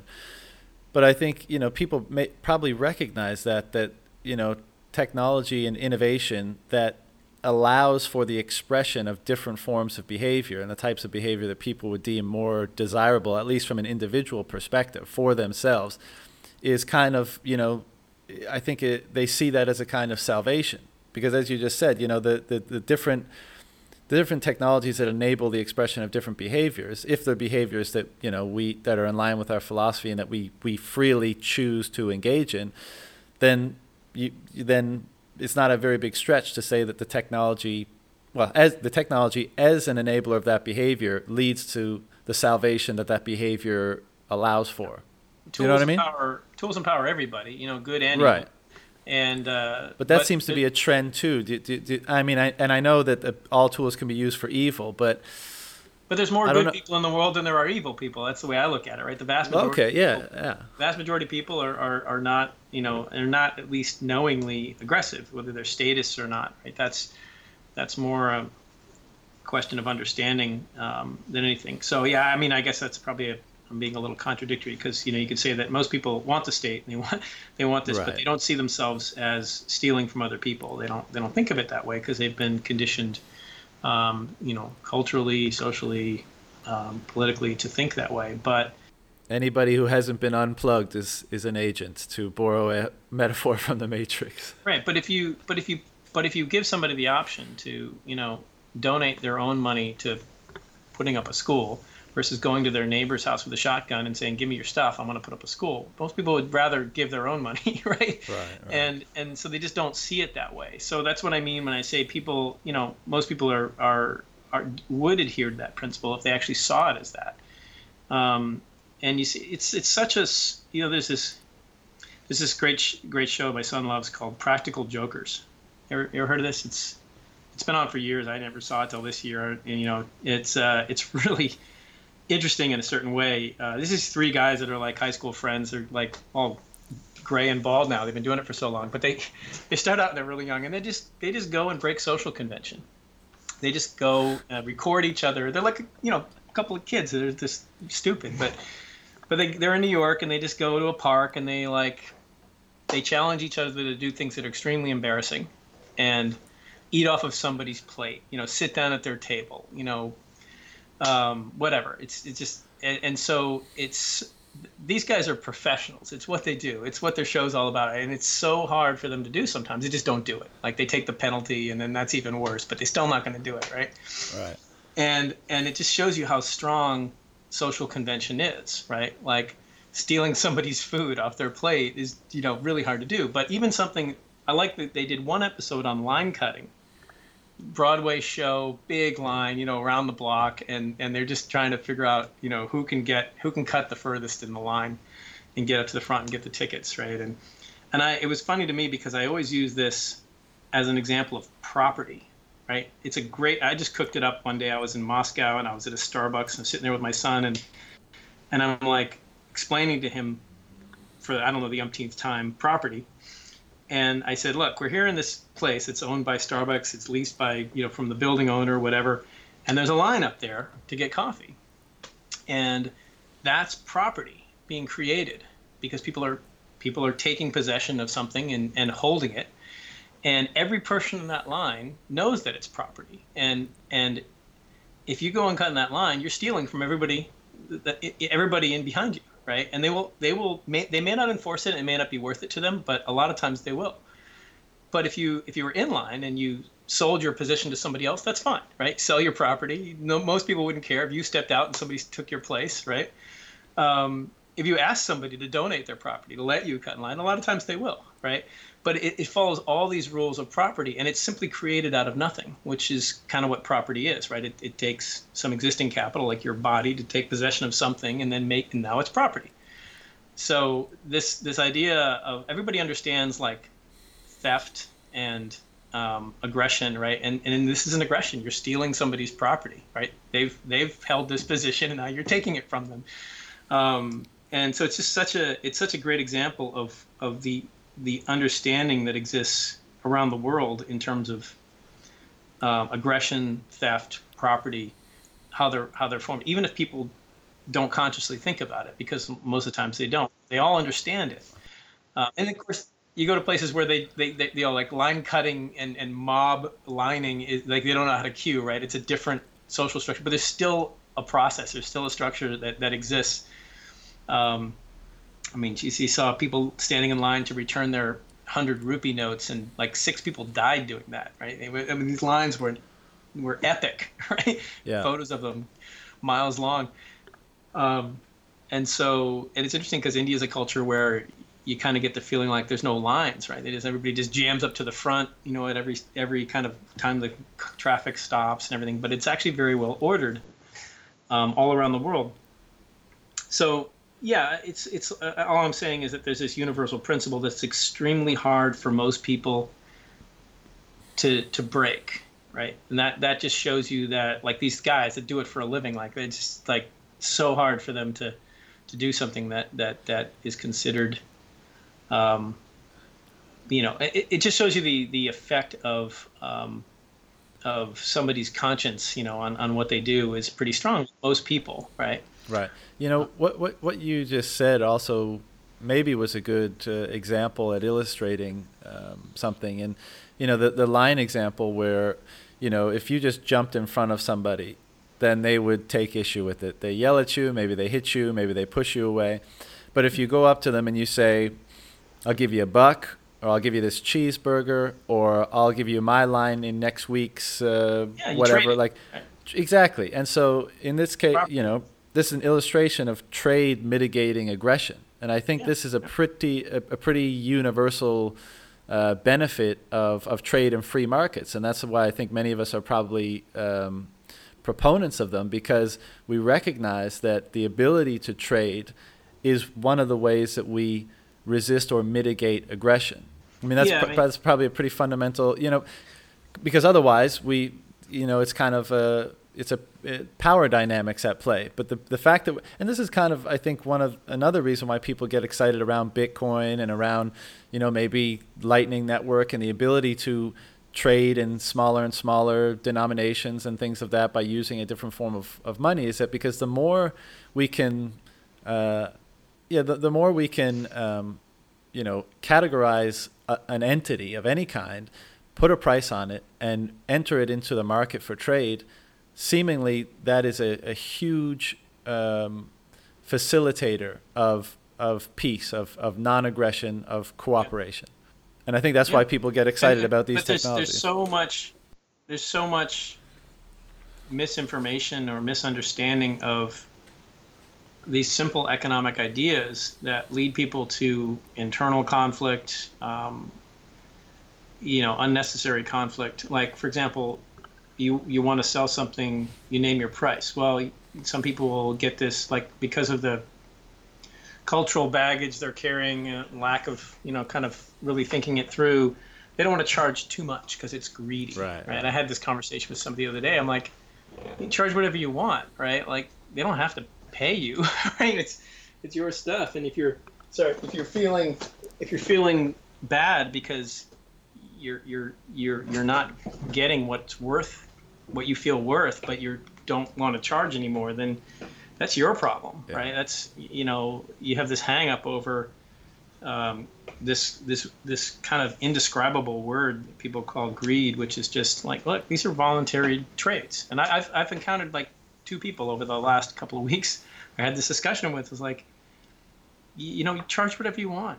And, and, and you know if you're if you're willing to walk away below that you know if you're if you're if you're happy above that then okay that's your that's your you know whatever you're going to charge for this thing and and uh, why do you feel bad about it right you feel like you're a slave to this other person you got to give them you know something that you don't want to give them right and like oh, it's so greedy. It's so much. It didn't cost me that much to make it, or, or whatever. You know, like that's irrelevant, right? It's a classic business error. There seems to be pushback in in the culture today. You know, you, you hear people say like, you know, everything has a price, as if that's a negative. But if if we extend, you know, what I what I just said, in that trade actually mitigates aggression and facilitates cooperation and the improvement of the the lives of the actors involved in the trade then everything having a price facilitates more trade, and that's actually a good thing, you know. And and, and the culture seems to, or, or not the culture, actor, you know.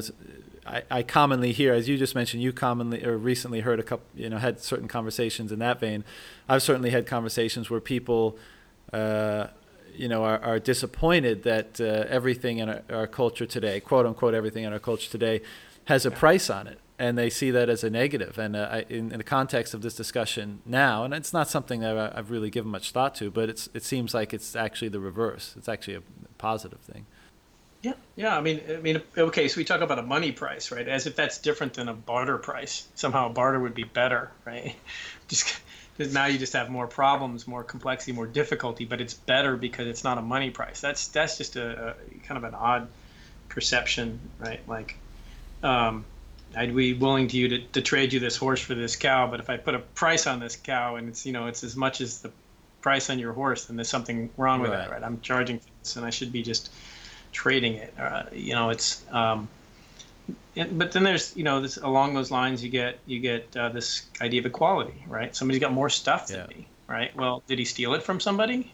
you know, maybe he did, um, but if he traded for it and somebody gave him what you know somebody gave him what he, what they thought it was worth, then how is there any wrong being done here? Yeah.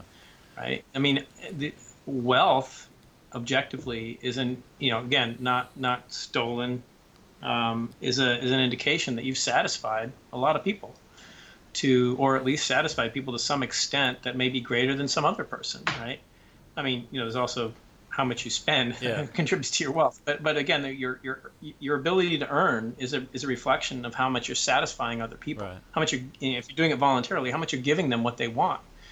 Um, and in a free market where there's no monopoly protection, right? People make whatever they want, and if you charge a price that's too high, somebody comes in and makes it cheaper. You lower your price, you stop selling it, right? And and uh, you, know, people have all these hangups about wealth, like somehow we all need to be equal. Well, why, right? I mean, that's just not even rational to Yeah. me. Um, equal in what, right?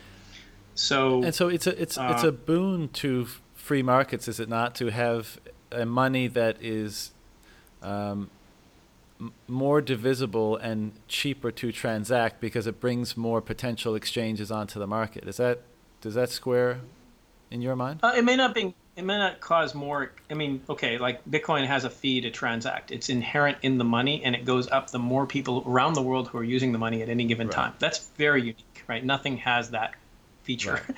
right? And so you talk about a, a money that's expensive to use.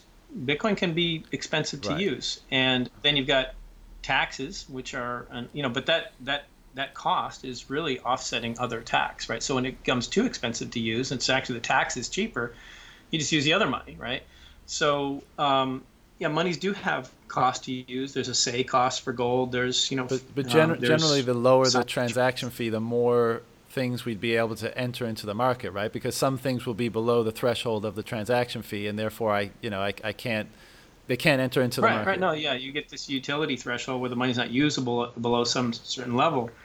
And uh, it's interesting that people talk about in Bitcoin, people talk about Lightning kind of eliminating that, and that's just not the case. Um, you know, all, all that happened, you know, with respect to Bitcoin, as as you batch up more transactions, the utility threshold will actually rise, right? You'll be less able to use Bitcoin, um, and and people imagine everything just happening in Lightning, but if you don't have the ability to settle, right? It always comes back to settlement. People ignore this. Then there's no security, right? So um, you've basically decoupled the credit, which is, you know, it's a one-to-one credit. It's still credit on the money from the money, which is exactly what happened with the Federal Reserve note and the gold, right? They were they were bound. They had to settle in gold, and then they were decoupled.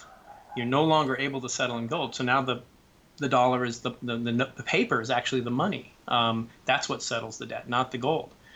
And in Lightning, if you're just doing Lightning transactions, you and you it's too expensive to to open and close a channel. Say it gets to 10%, you know, Bitcoin 10% in fees of, of whatever the um, um, uh, you know kind of current average transaction value is, and, and, and so people are people are able to to you know open a channel at a 10% of whatever they've um, they've opened it at, and then they close it at 10%. That's 20%. That's two years worth of investment gains wiped out just by opening and closing, right? So so that becomes infeasible, and people say, "Well, we just want to open and close." And well, then you've wiped out your security, you know, guarantees. You're basically floating now, um, and so, so this is, you know, it's getting more into the economic, the crypto economic side of things. But by ignoring those consequences, um, you know, people come to invalid conclusions. So does Lightning, in your mind, fulfill uh, any function, any desirable yeah, function? yeah.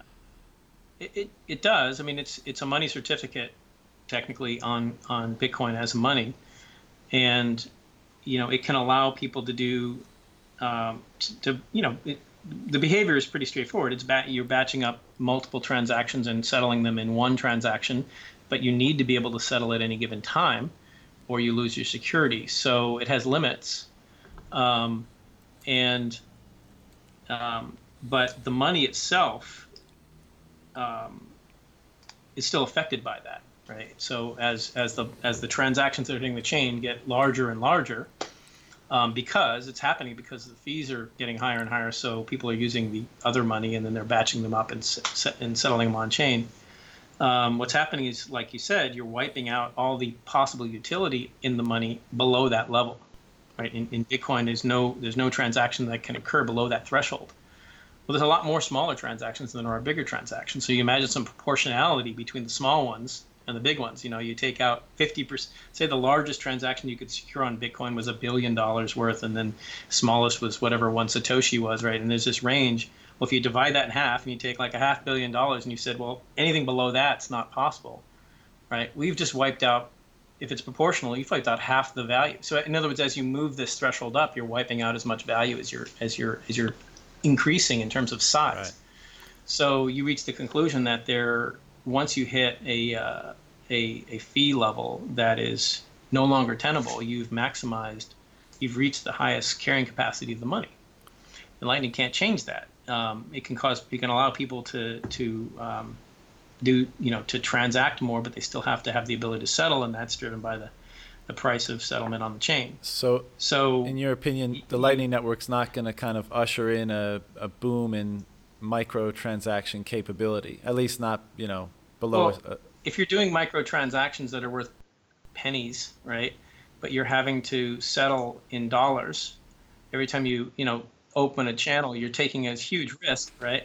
So it really is not it's not as much of a mitigator as, as people think.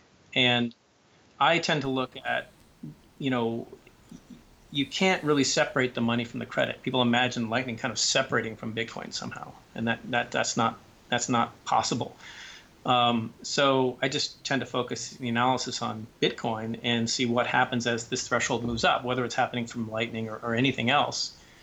And you know, you come to the conclusion that unlike any other money or thing in the universe, right, Bitcoin has this unique property because it gets more expensive to use the more people are using it. Um, and so that's what detr- determines its dust level Yeah. right like like dust and gold is not atoms it's it's dust right and dust in bitcoin is not satoshis or or, or the, the, the, the, divisibility is not atoms and the divisibility is not satoshi the divisibility is the minimum transactable amount and so the divisibility of gold kind of remains constant because as it increases, increases in purchasing power, more gets created at the same rate, pretty much that it's increasing in purchasing power, right? So it maintains a fairly constant purchasing power and it re- maintains a, a, level of dust that stays pretty constant. Um, but but the assay cost of gold is fairly fixed. It doesn't matter how much you have, the cost of assaying it is fairly constant. It's not a function of how many other people are trading it, right, at the same time. So Bitcoin has this unique aspect. that's not driven by its supply cap. It's driven by its transaction cap, right? Yeah. Which is the more people are doing it, the more expensive it gets to do.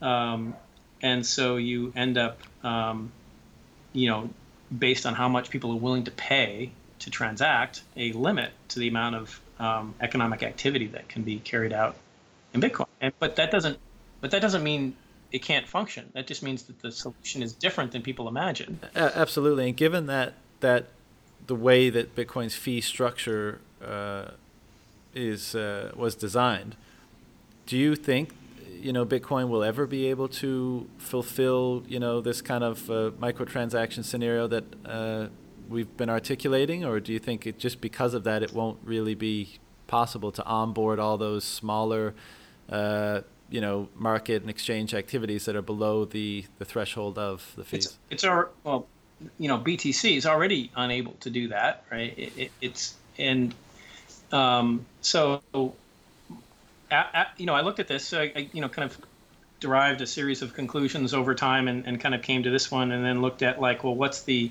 what's going to happen if it if it's and this has already happened Some people just don't really want to recognize it as as it becomes too expensive to transact because the, there's more transacting going on in this money, people just use a different Another money. Now, that could be the dollar. Right. Yeah, we use it. Maybe we use use dollars instead sometimes because it's too expensive in terms of time, fees, whatever. And right now fees are really low, and we're not anywhere close to that kind of limit. But we have wiped out certain sizes of transactions. So, um, I, to me, the most rational uh, approach is that other once you get to a point where it's no longer tenable, then people just start using another chain, right? You could be could be almost identical. Yeah. So in that case, Bitcoin, rather than being a replacement for the U.S. dollar, is more akin to a replacement for the twenty dollar bill, and you, we may have something in the future that is. Uh, a replacement or the for the hundred dollar bill or the, the ten thousand or, dollar or the one dollar bill or the one penny bill. Each Yeah. each those denominations will become monetized on different chains. yeah I, I, the, the most yeah the the conclusion i come to is that once you reach a certain level um, of transactability on one you reach a limit like any more money uh, being any more economic activity that's added, increase increasing in size of the transaction wipes out as much as it's adding. So that the like the the price can't go any higher. Right? You can't you, you can't no more demand can be satisfied without the proportional amount of elimination of demand. So then you then Gresham's law kicks in and you say, well, you know, use a cheaper money and you know a, a money that's better for my circumstance and and so I can imagine, and this is just you know kind of a theoretical model, but what I see happen, and this only only happens when there's enough uh, activity on one chain for it to become viable on another. But you see, you could have another almost identical coin with just a different genesis block and a, and a, and a one bit change to the mining algorithm, right?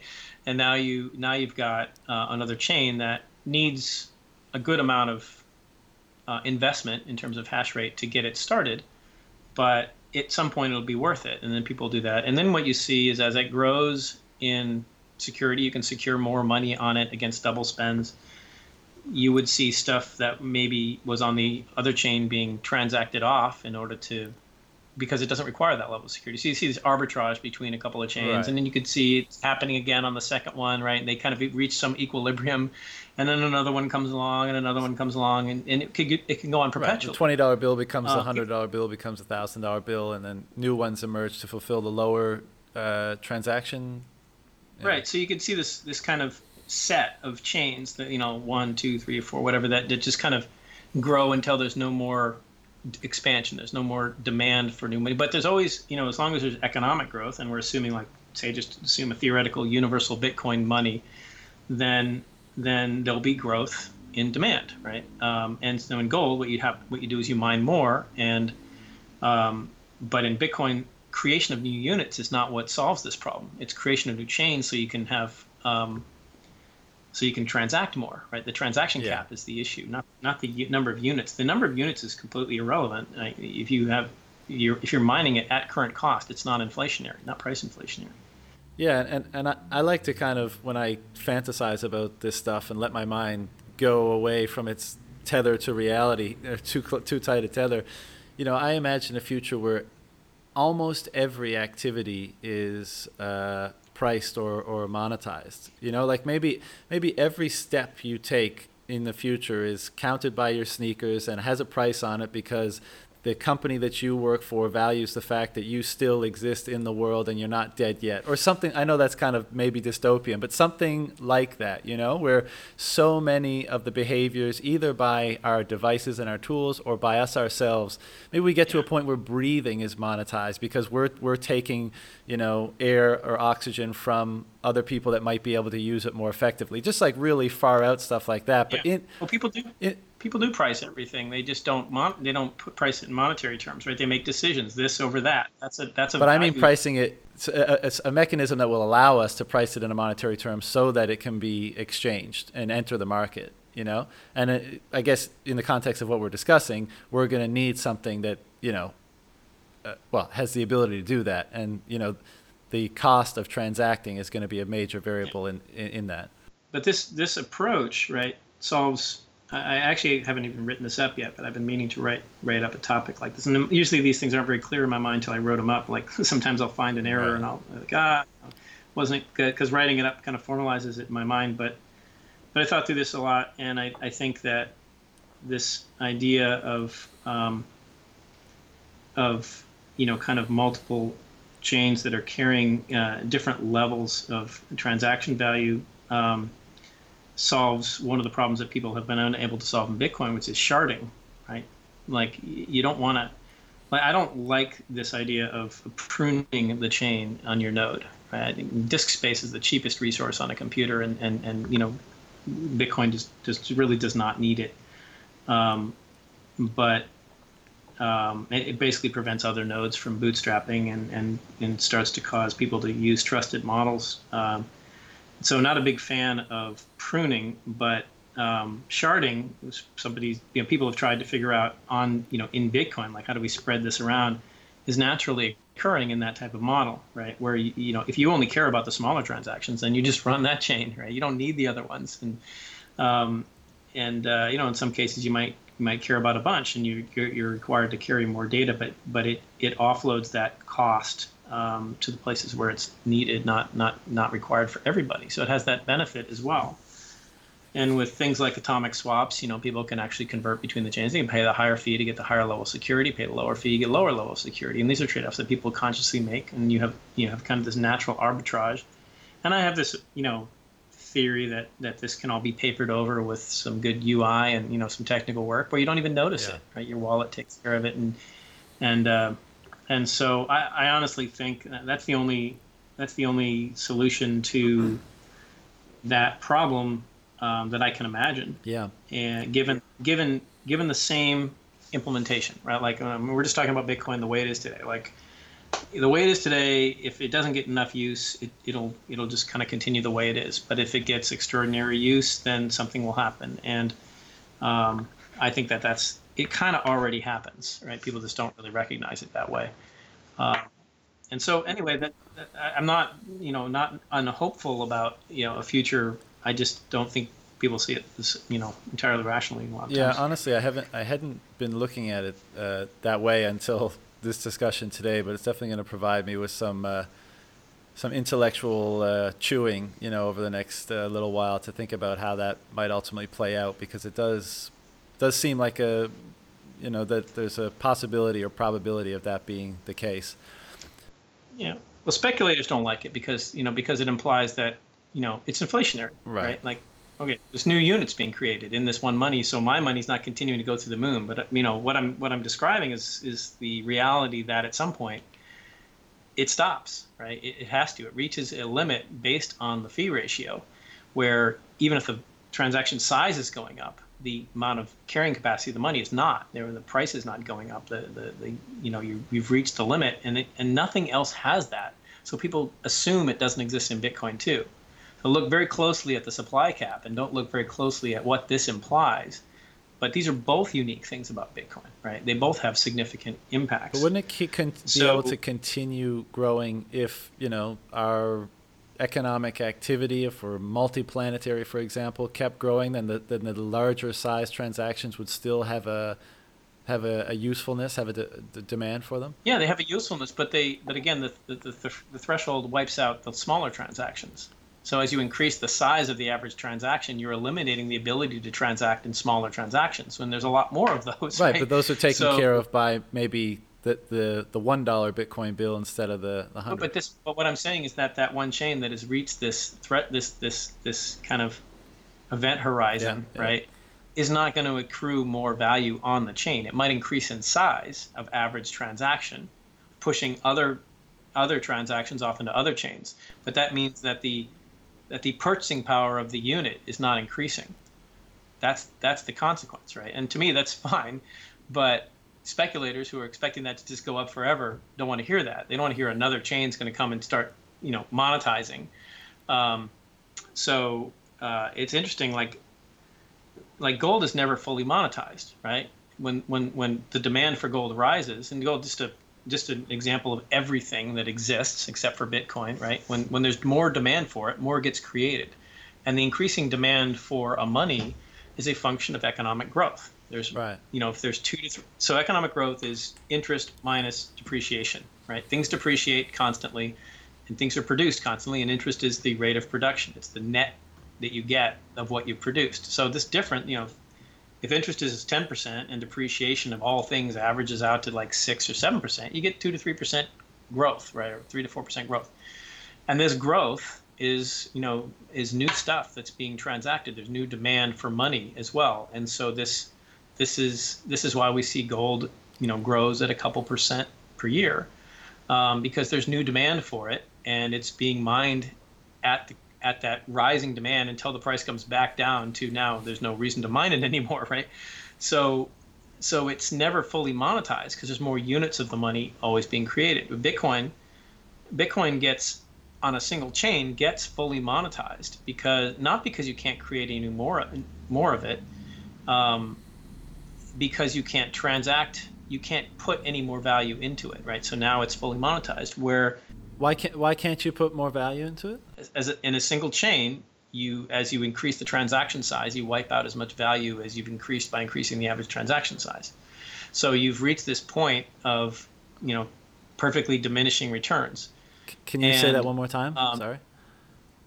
Well, this is this is a concept I, I thought you had. We uh, we discussed it um, uh, a bit ago, where as you're increasing the minimum transaction size, Yeah, yeah. right? In other words, you've got the same five thousand or six thousand transactions you can get into the chain per ten minutes.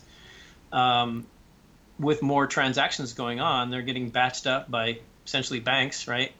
Credit is getting settled in Bitcoin, and the average size is moving up. But but because that that fee ratio is driving that average size, it's also wiping out any transactions below that size. Right. So if, if the minimum transaction you could do on Bitcoin is say twenty dollars, because the fee the fee ratio at twenty dollars is two percent, nobody's going to pay any more than or five percent or whatever, ten percent, right? People reach their limit. I mean, I've never seen anything higher than kind of ten percent for remittances or whatever. It's a very high rate. It wipes out a year of investment gains, and you know if you buy it and sell it, you're wiping out two years. So, um, so that's a so say just take ten percent, take hundred percent, whatever, right? Like so so so say the fees are are two dollars worth on a twenty dollar transaction. You know you're not going to do a two dollar transaction when the fees are two dollars. You've wiped out those those possibilities, and and if you assume some kind of proportionality, which I think is fairly reasonable. In other words, there's there's ten times as many twenty dollar transactions as there is two dollar trans or vice versa. 10, 10 times as many two dollar transactions as there is twenty dollar transactions. You've just wiped out as much value on the chain by making it impossible to transact as you've increased by raising the average transaction size. Yeah. So as the average transaction size moves up, because the fee ratio is moving up, because more people are transacting, so now this has to keep moving up. What you what you get is wiping out as much value as you as you're in- as as you're creating or not creating but transacting. You can't transact in these anymore. We're going to move up. So okay, now we're doing an average of a ten thousand dollar transaction that means the, the price must be much higher because you know we're doing ten thousand dollars. No, because we've wiped out everything below ten thousand dollars. It's no longer transactable. So that demand is gone. It's moved into some other money. Um, so what what you have is you reach this limit that doesn't exist in anything else, right? This this uh, this inability to create more transactability. It's not about creating more units. Where um, so if you look at it from a single chain perspective, it's fully monetized. But when you, if you look at it as a system, right, where you have different levels of security on different chains, now it's never fully monetized, just like gold or just like everything else. And the market will do that. Mark, the market will will make sure that there is more transactability created if it wants to keep using this type of money, and there's nobody's going to be able to stop it. Right. that. So as it as it develops, then lower denomination chains below the the the biggest one uh, accommodate those uh, those smaller transactions because it's they're cheaper Right. to transact. So on, you're saying on the main one, once it's fully monetized, that the cost of transacting is is equal to what you're the fee ratio be, becomes prohibitive you know below that level so if, if the fee ratio is high enough so it's a hundred bucks and you're and you're doing only thousand dollar transactions right it's a 10% fee ratio well you're not going to do a hundred dollar transaction um, you might do a $10000 transaction so everything above is still possible right but everything below gets wiped out so if that fee level goes up to to, a thousand bucks now you're not doing thousand dollar transactions anymore you're doing ten thousand dollar transactions but you've wiped out all the transactability below that right? So if the fee level is like you know a penny, and and for all levels, okay, you've wiped out everything below a penny. Maybe that's not consequential, right? That's kind of where we started. Um, but as it starts to move up, you start subtracting value. Now you have to put this all in perspective when it comes to speculation, right? People will, people will speculate on anything, but this is this in terms this is in terms of what they're speculating on, the ability for people to use it as money, um, and that's Yeah, the the the- only point that I was, I guess, uh, having trouble following you on was, you know, as high as the fee is, would it not still accommodate whatever economic activity is, you know, what whatever percentage greater than the fee, you know? So yes, yes, but nothing below. That's the point. yeah, sure. So, but as new economic activity greater than the fee comes onto the chain, wouldn't it continue to increase Well, the can You, price? can you imagine like you can only do you can only do million dollar transactions? That, that's not unreasonable when you're talking about the number of transactions to carry all the you know the the uh, the, the the the activity that occurs around the world. So you can only do million dollar transactions. So where's all the other transacting going? yeah, down. Where does Yeah, lower it- lower it's just somewhere else, right? Yeah. So every time that moves up, you've eliminated those other scenarios. So, but you're introducing new, bigger ones, aren't you? Like, what if we start trading on a planetary yeah, basis? so my argument is that they're proportional. It, you're introduced. You're not introducing new, bigger ones. They already existed, right? You already had the ability to transact at any larger size you wanted to. You've just wiped out the smaller ones, right? So, so if you start if you start batching up and and and actually transacting it at higher levels, right? You're moving that threshold up. Um, and you're wiping out below. And so what you're saying right? is so, at a certain point, the price of that denomination that you're transacting in the big, let's say the biggest transactions, remains the same. Yeah, what I'm what I'm saying is if you can't add any more demand, um, you're wiping out as much demand as you increase, then your purchasing power remains constant? And because it, it's a function of supply and demand, and you have a fixed supply of transactability, right? And you have rising demand. Um, which is wiping out as much demand as its as its increase is representing.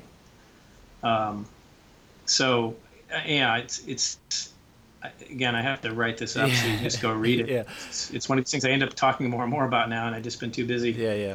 Because I'm I'm kind of seeing it in terms of things going in both directions, but you know I, I haven't thought about it at all either beyond the beyond this conversation. So I'm, I'm seeing it kind of the dominant one increasing in price while lower ones continue to emerge. Take for example, okay, people, you know, this happened. Uh, you know, people start rapidly transacting on Bitcoin because the price is shooting up, and fees go up to like 10, 20, 100 dollars a transaction. What happens? People start freaking out, right? Like, you know, we can't use this for all these things we used to use it for. Right. That's loss of demand, right? Now the only question for is for the things under that fee. Yeah, yeah, that's clearly loss of demand. Yeah. And and so that's when everybody started freaking out about fees. When we hit twenty thousand dollars overnight, and people like fees, you know, and then everybody's focusing on ways to mitigate fees, and we got lightning. All right, so.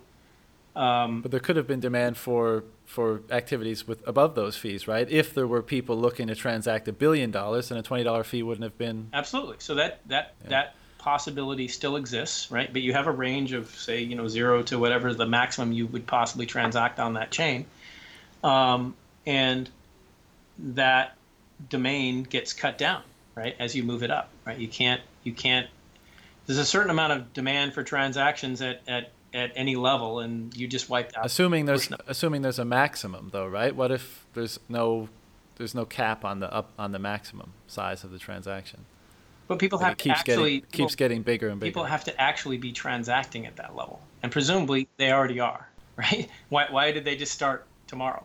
So what happens is the the smaller transactions are being batched up into bigger transactions, and the smaller ones are being wiped out, right? right. And, and so so you're aggregating, which is now creating a security issue, right? You you have less people actually. Um, if people aren't settling, right? If you're using something like Lightning and they're not, and they're actually just floating and they, they actually can never settle, then they're just getting robbed. Um, and so you you just you just lose the the, the tr- people don't just like say, well, you know, all of a sudden we're just going to start doing billion dollar transactions. What's changing here is that they're batching them up because they're too expensive at lower levels. Mm-hmm. So they're being batched up into higher levels and being subtracted at the lower levels. It's the net is the same. Um, and that again that phenomenon doesn't exist with anything else so people haven't even thought about it uh, haven't looked at it in, in that way and uh, that's what i find really interesting about um, deriving you know behaviors from you know economic behaviors and then applying these concepts to bitcoin like what can we know about this um, i think that i mean i i believe that that's provable right there's only one assumption there you have to make which i keep i've said several times you, you assume proportionality but it doesn't have to be proportional. It's just easier to see if you say it's strictly proportional, right? There's a straight line. Uh, the more, the higher you go, the higher you go in price of a, the, the value you're transacting, the number of satoshis you're transacting, where it's you know, the the the proportionally fewer number of possible transactions there are, right? There, there's mm-hmm. presumably fewer billion dollar transactions than there are ten dollar transactions. Right. Right. So right. it doesn't have to be proportional but if it make it strictly proportional, there's a linear relationship between these things, right?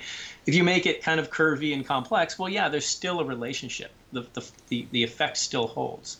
It's just not, you know, a straight line. Um, and I think that it's it's a it's an assumption that this. I mean, maybe there are just as many billion dollar transactions as there is one dollar transactions, right? But I think it's a reasonable assumption, right? If you're willing to accept that assumption, then you have to come to this conclusion. Yeah. Um, and uh, the, the mitigation for this, or the, the market solution to this, is just to create more transaction supply at a, in another chain. But that doesn't. But that doesn't change anything about the demand on the original chain. It, it starts. It, it may start moving demand, right? This, these transactions that are getting batched up at lower security because they're using something like Lightning they get transacted on another chain and so now you might even start to drain value from the from the original chain you know and and you'll see this kind of presumably eventually you'd see this equilibrium being reached between these two chains right right, they would right. and then there'd be the same problem would propagate into another one and another one another one so to me that's you know new supply of transactability being created constantly um, and that does happen. We you know we have we have shit coins, but we also have altcoins, which are kind of doing that, right? And yeah, they're small, but they're small because I mean, one that this whole market is very immature, but two, the you know Bitcoin BTC has very low fees. It's because there's not an awful lot of transaction demand, and once you have that, you would see this happening.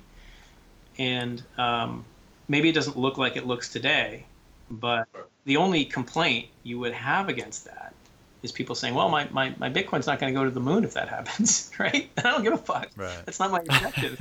so I, I just, you know, these are these are silly arguments. It's not what we're here for. Yeah. Well, I, I guess the saving grace is that it could still go, I guess, presumably a lot higher than it is today before the, the necessity for and presumably you if you have described. a new, if you have a new chain monetizing Right. Presumably, if you have a new chain monetizing, you'd have the same option there, right? Yeah, yeah. So, yeah. Um, yeah, this this this other thing that's kind of unique about Bitcoin is this kind of, in, you know, this kind of instant monetization, right? Where you go from some nothing to something, and there's nothing else that really does that either, right? Gold has been around for a long time. All these things that we use as money have been around for a long time, so they get they just continuously being monetized um, as more is getting created. And uh, and the monetization of those smaller denominations will probably happen a lot faster because the main the, the primary one has been monetized already, and it's just a matter of moving value over to right. that new so one, you know there's a there's a there's an economic incentive for people to speculate on that monetization right. which is what provides its you know kind of rapid evolution into a you know reasonably secure chain for those smaller transactions um, and somebody, you know, we've already seen this. Somebody has to fork up a shit ton of cash to to actually bootstrap it, right? Or I mean, a bunch of miners have to kind of come together and decide we're going to speculate on this money, or it's not going to be securable. But that will happen if there's enough speculative demand in the monetization of that money as a result of the other ones starting to be fully monetized.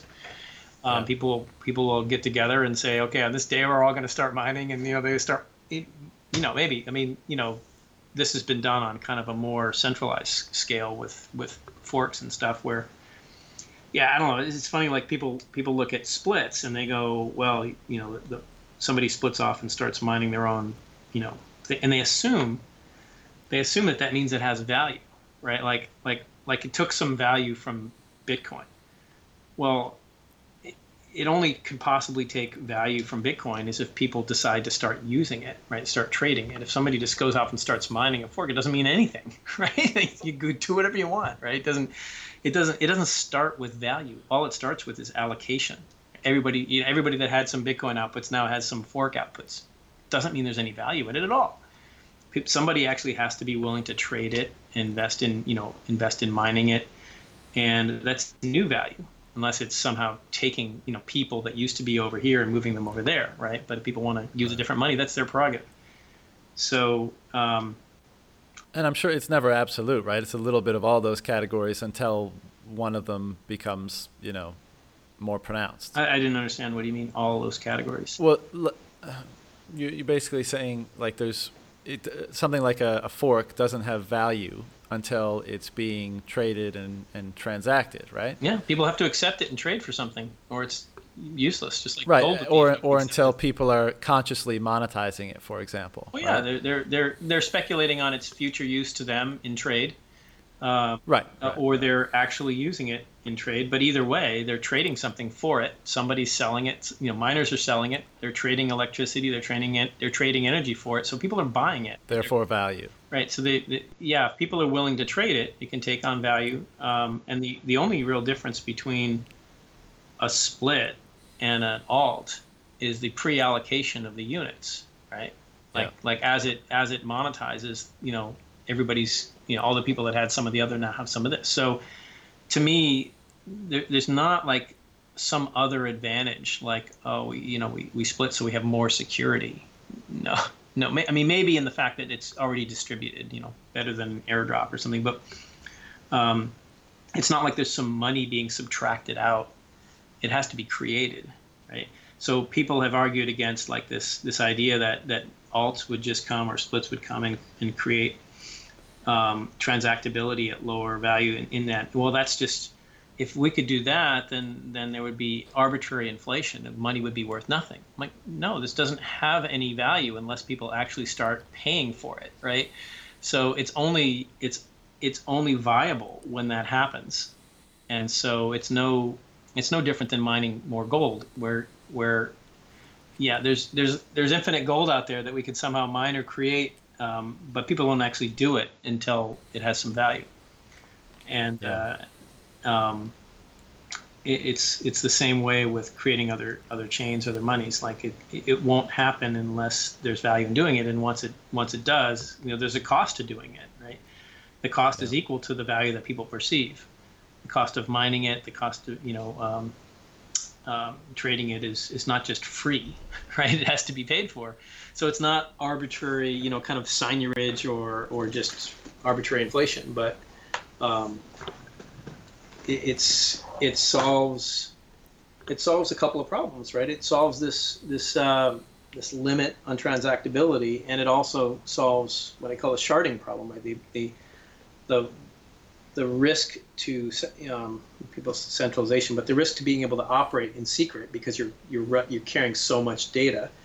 Um, well, now you know if you're working at lower levels of security, you can have a lot much lot less data and and still, um, which is you know maybe you know one of the arguments for an alt versus a split because you're not carrying the entire history uh, with you, uh, but you still have Yeah. to you have to build it up somehow. So. Um, Well, look, man. Uh, I know I got to let you go. We said 35 minutes an hour ago, so we're we're coming up on three and a half hours. But uh, man, really enjoyed this conversation. I, I Yeah, me could too. go for much longer, but uh, I know it's bedtime for you over there, so we'll have to pick it up again some other time. Maybe maybe give um, this space a half a year, a year to continue evolving, and then we can we can pick up the conversation then. But uh, yeah, really appreciate it, man. I really enjoyed it. Thank you for the time. Uh, did you want to direct people anywhere, or just Google you you and they'll know how to find you? Uh, yeah, you can, um, Twitter, evoskuil uh, is uh, is is where I have you know kind of public conversations, and I have you know the the software LibBitcoin is in GitHub slash LibBitcoin. Um, all my crypto economic stuff is in the LibBitcoin system repo wiki. it's very deeply buried, so hard to find.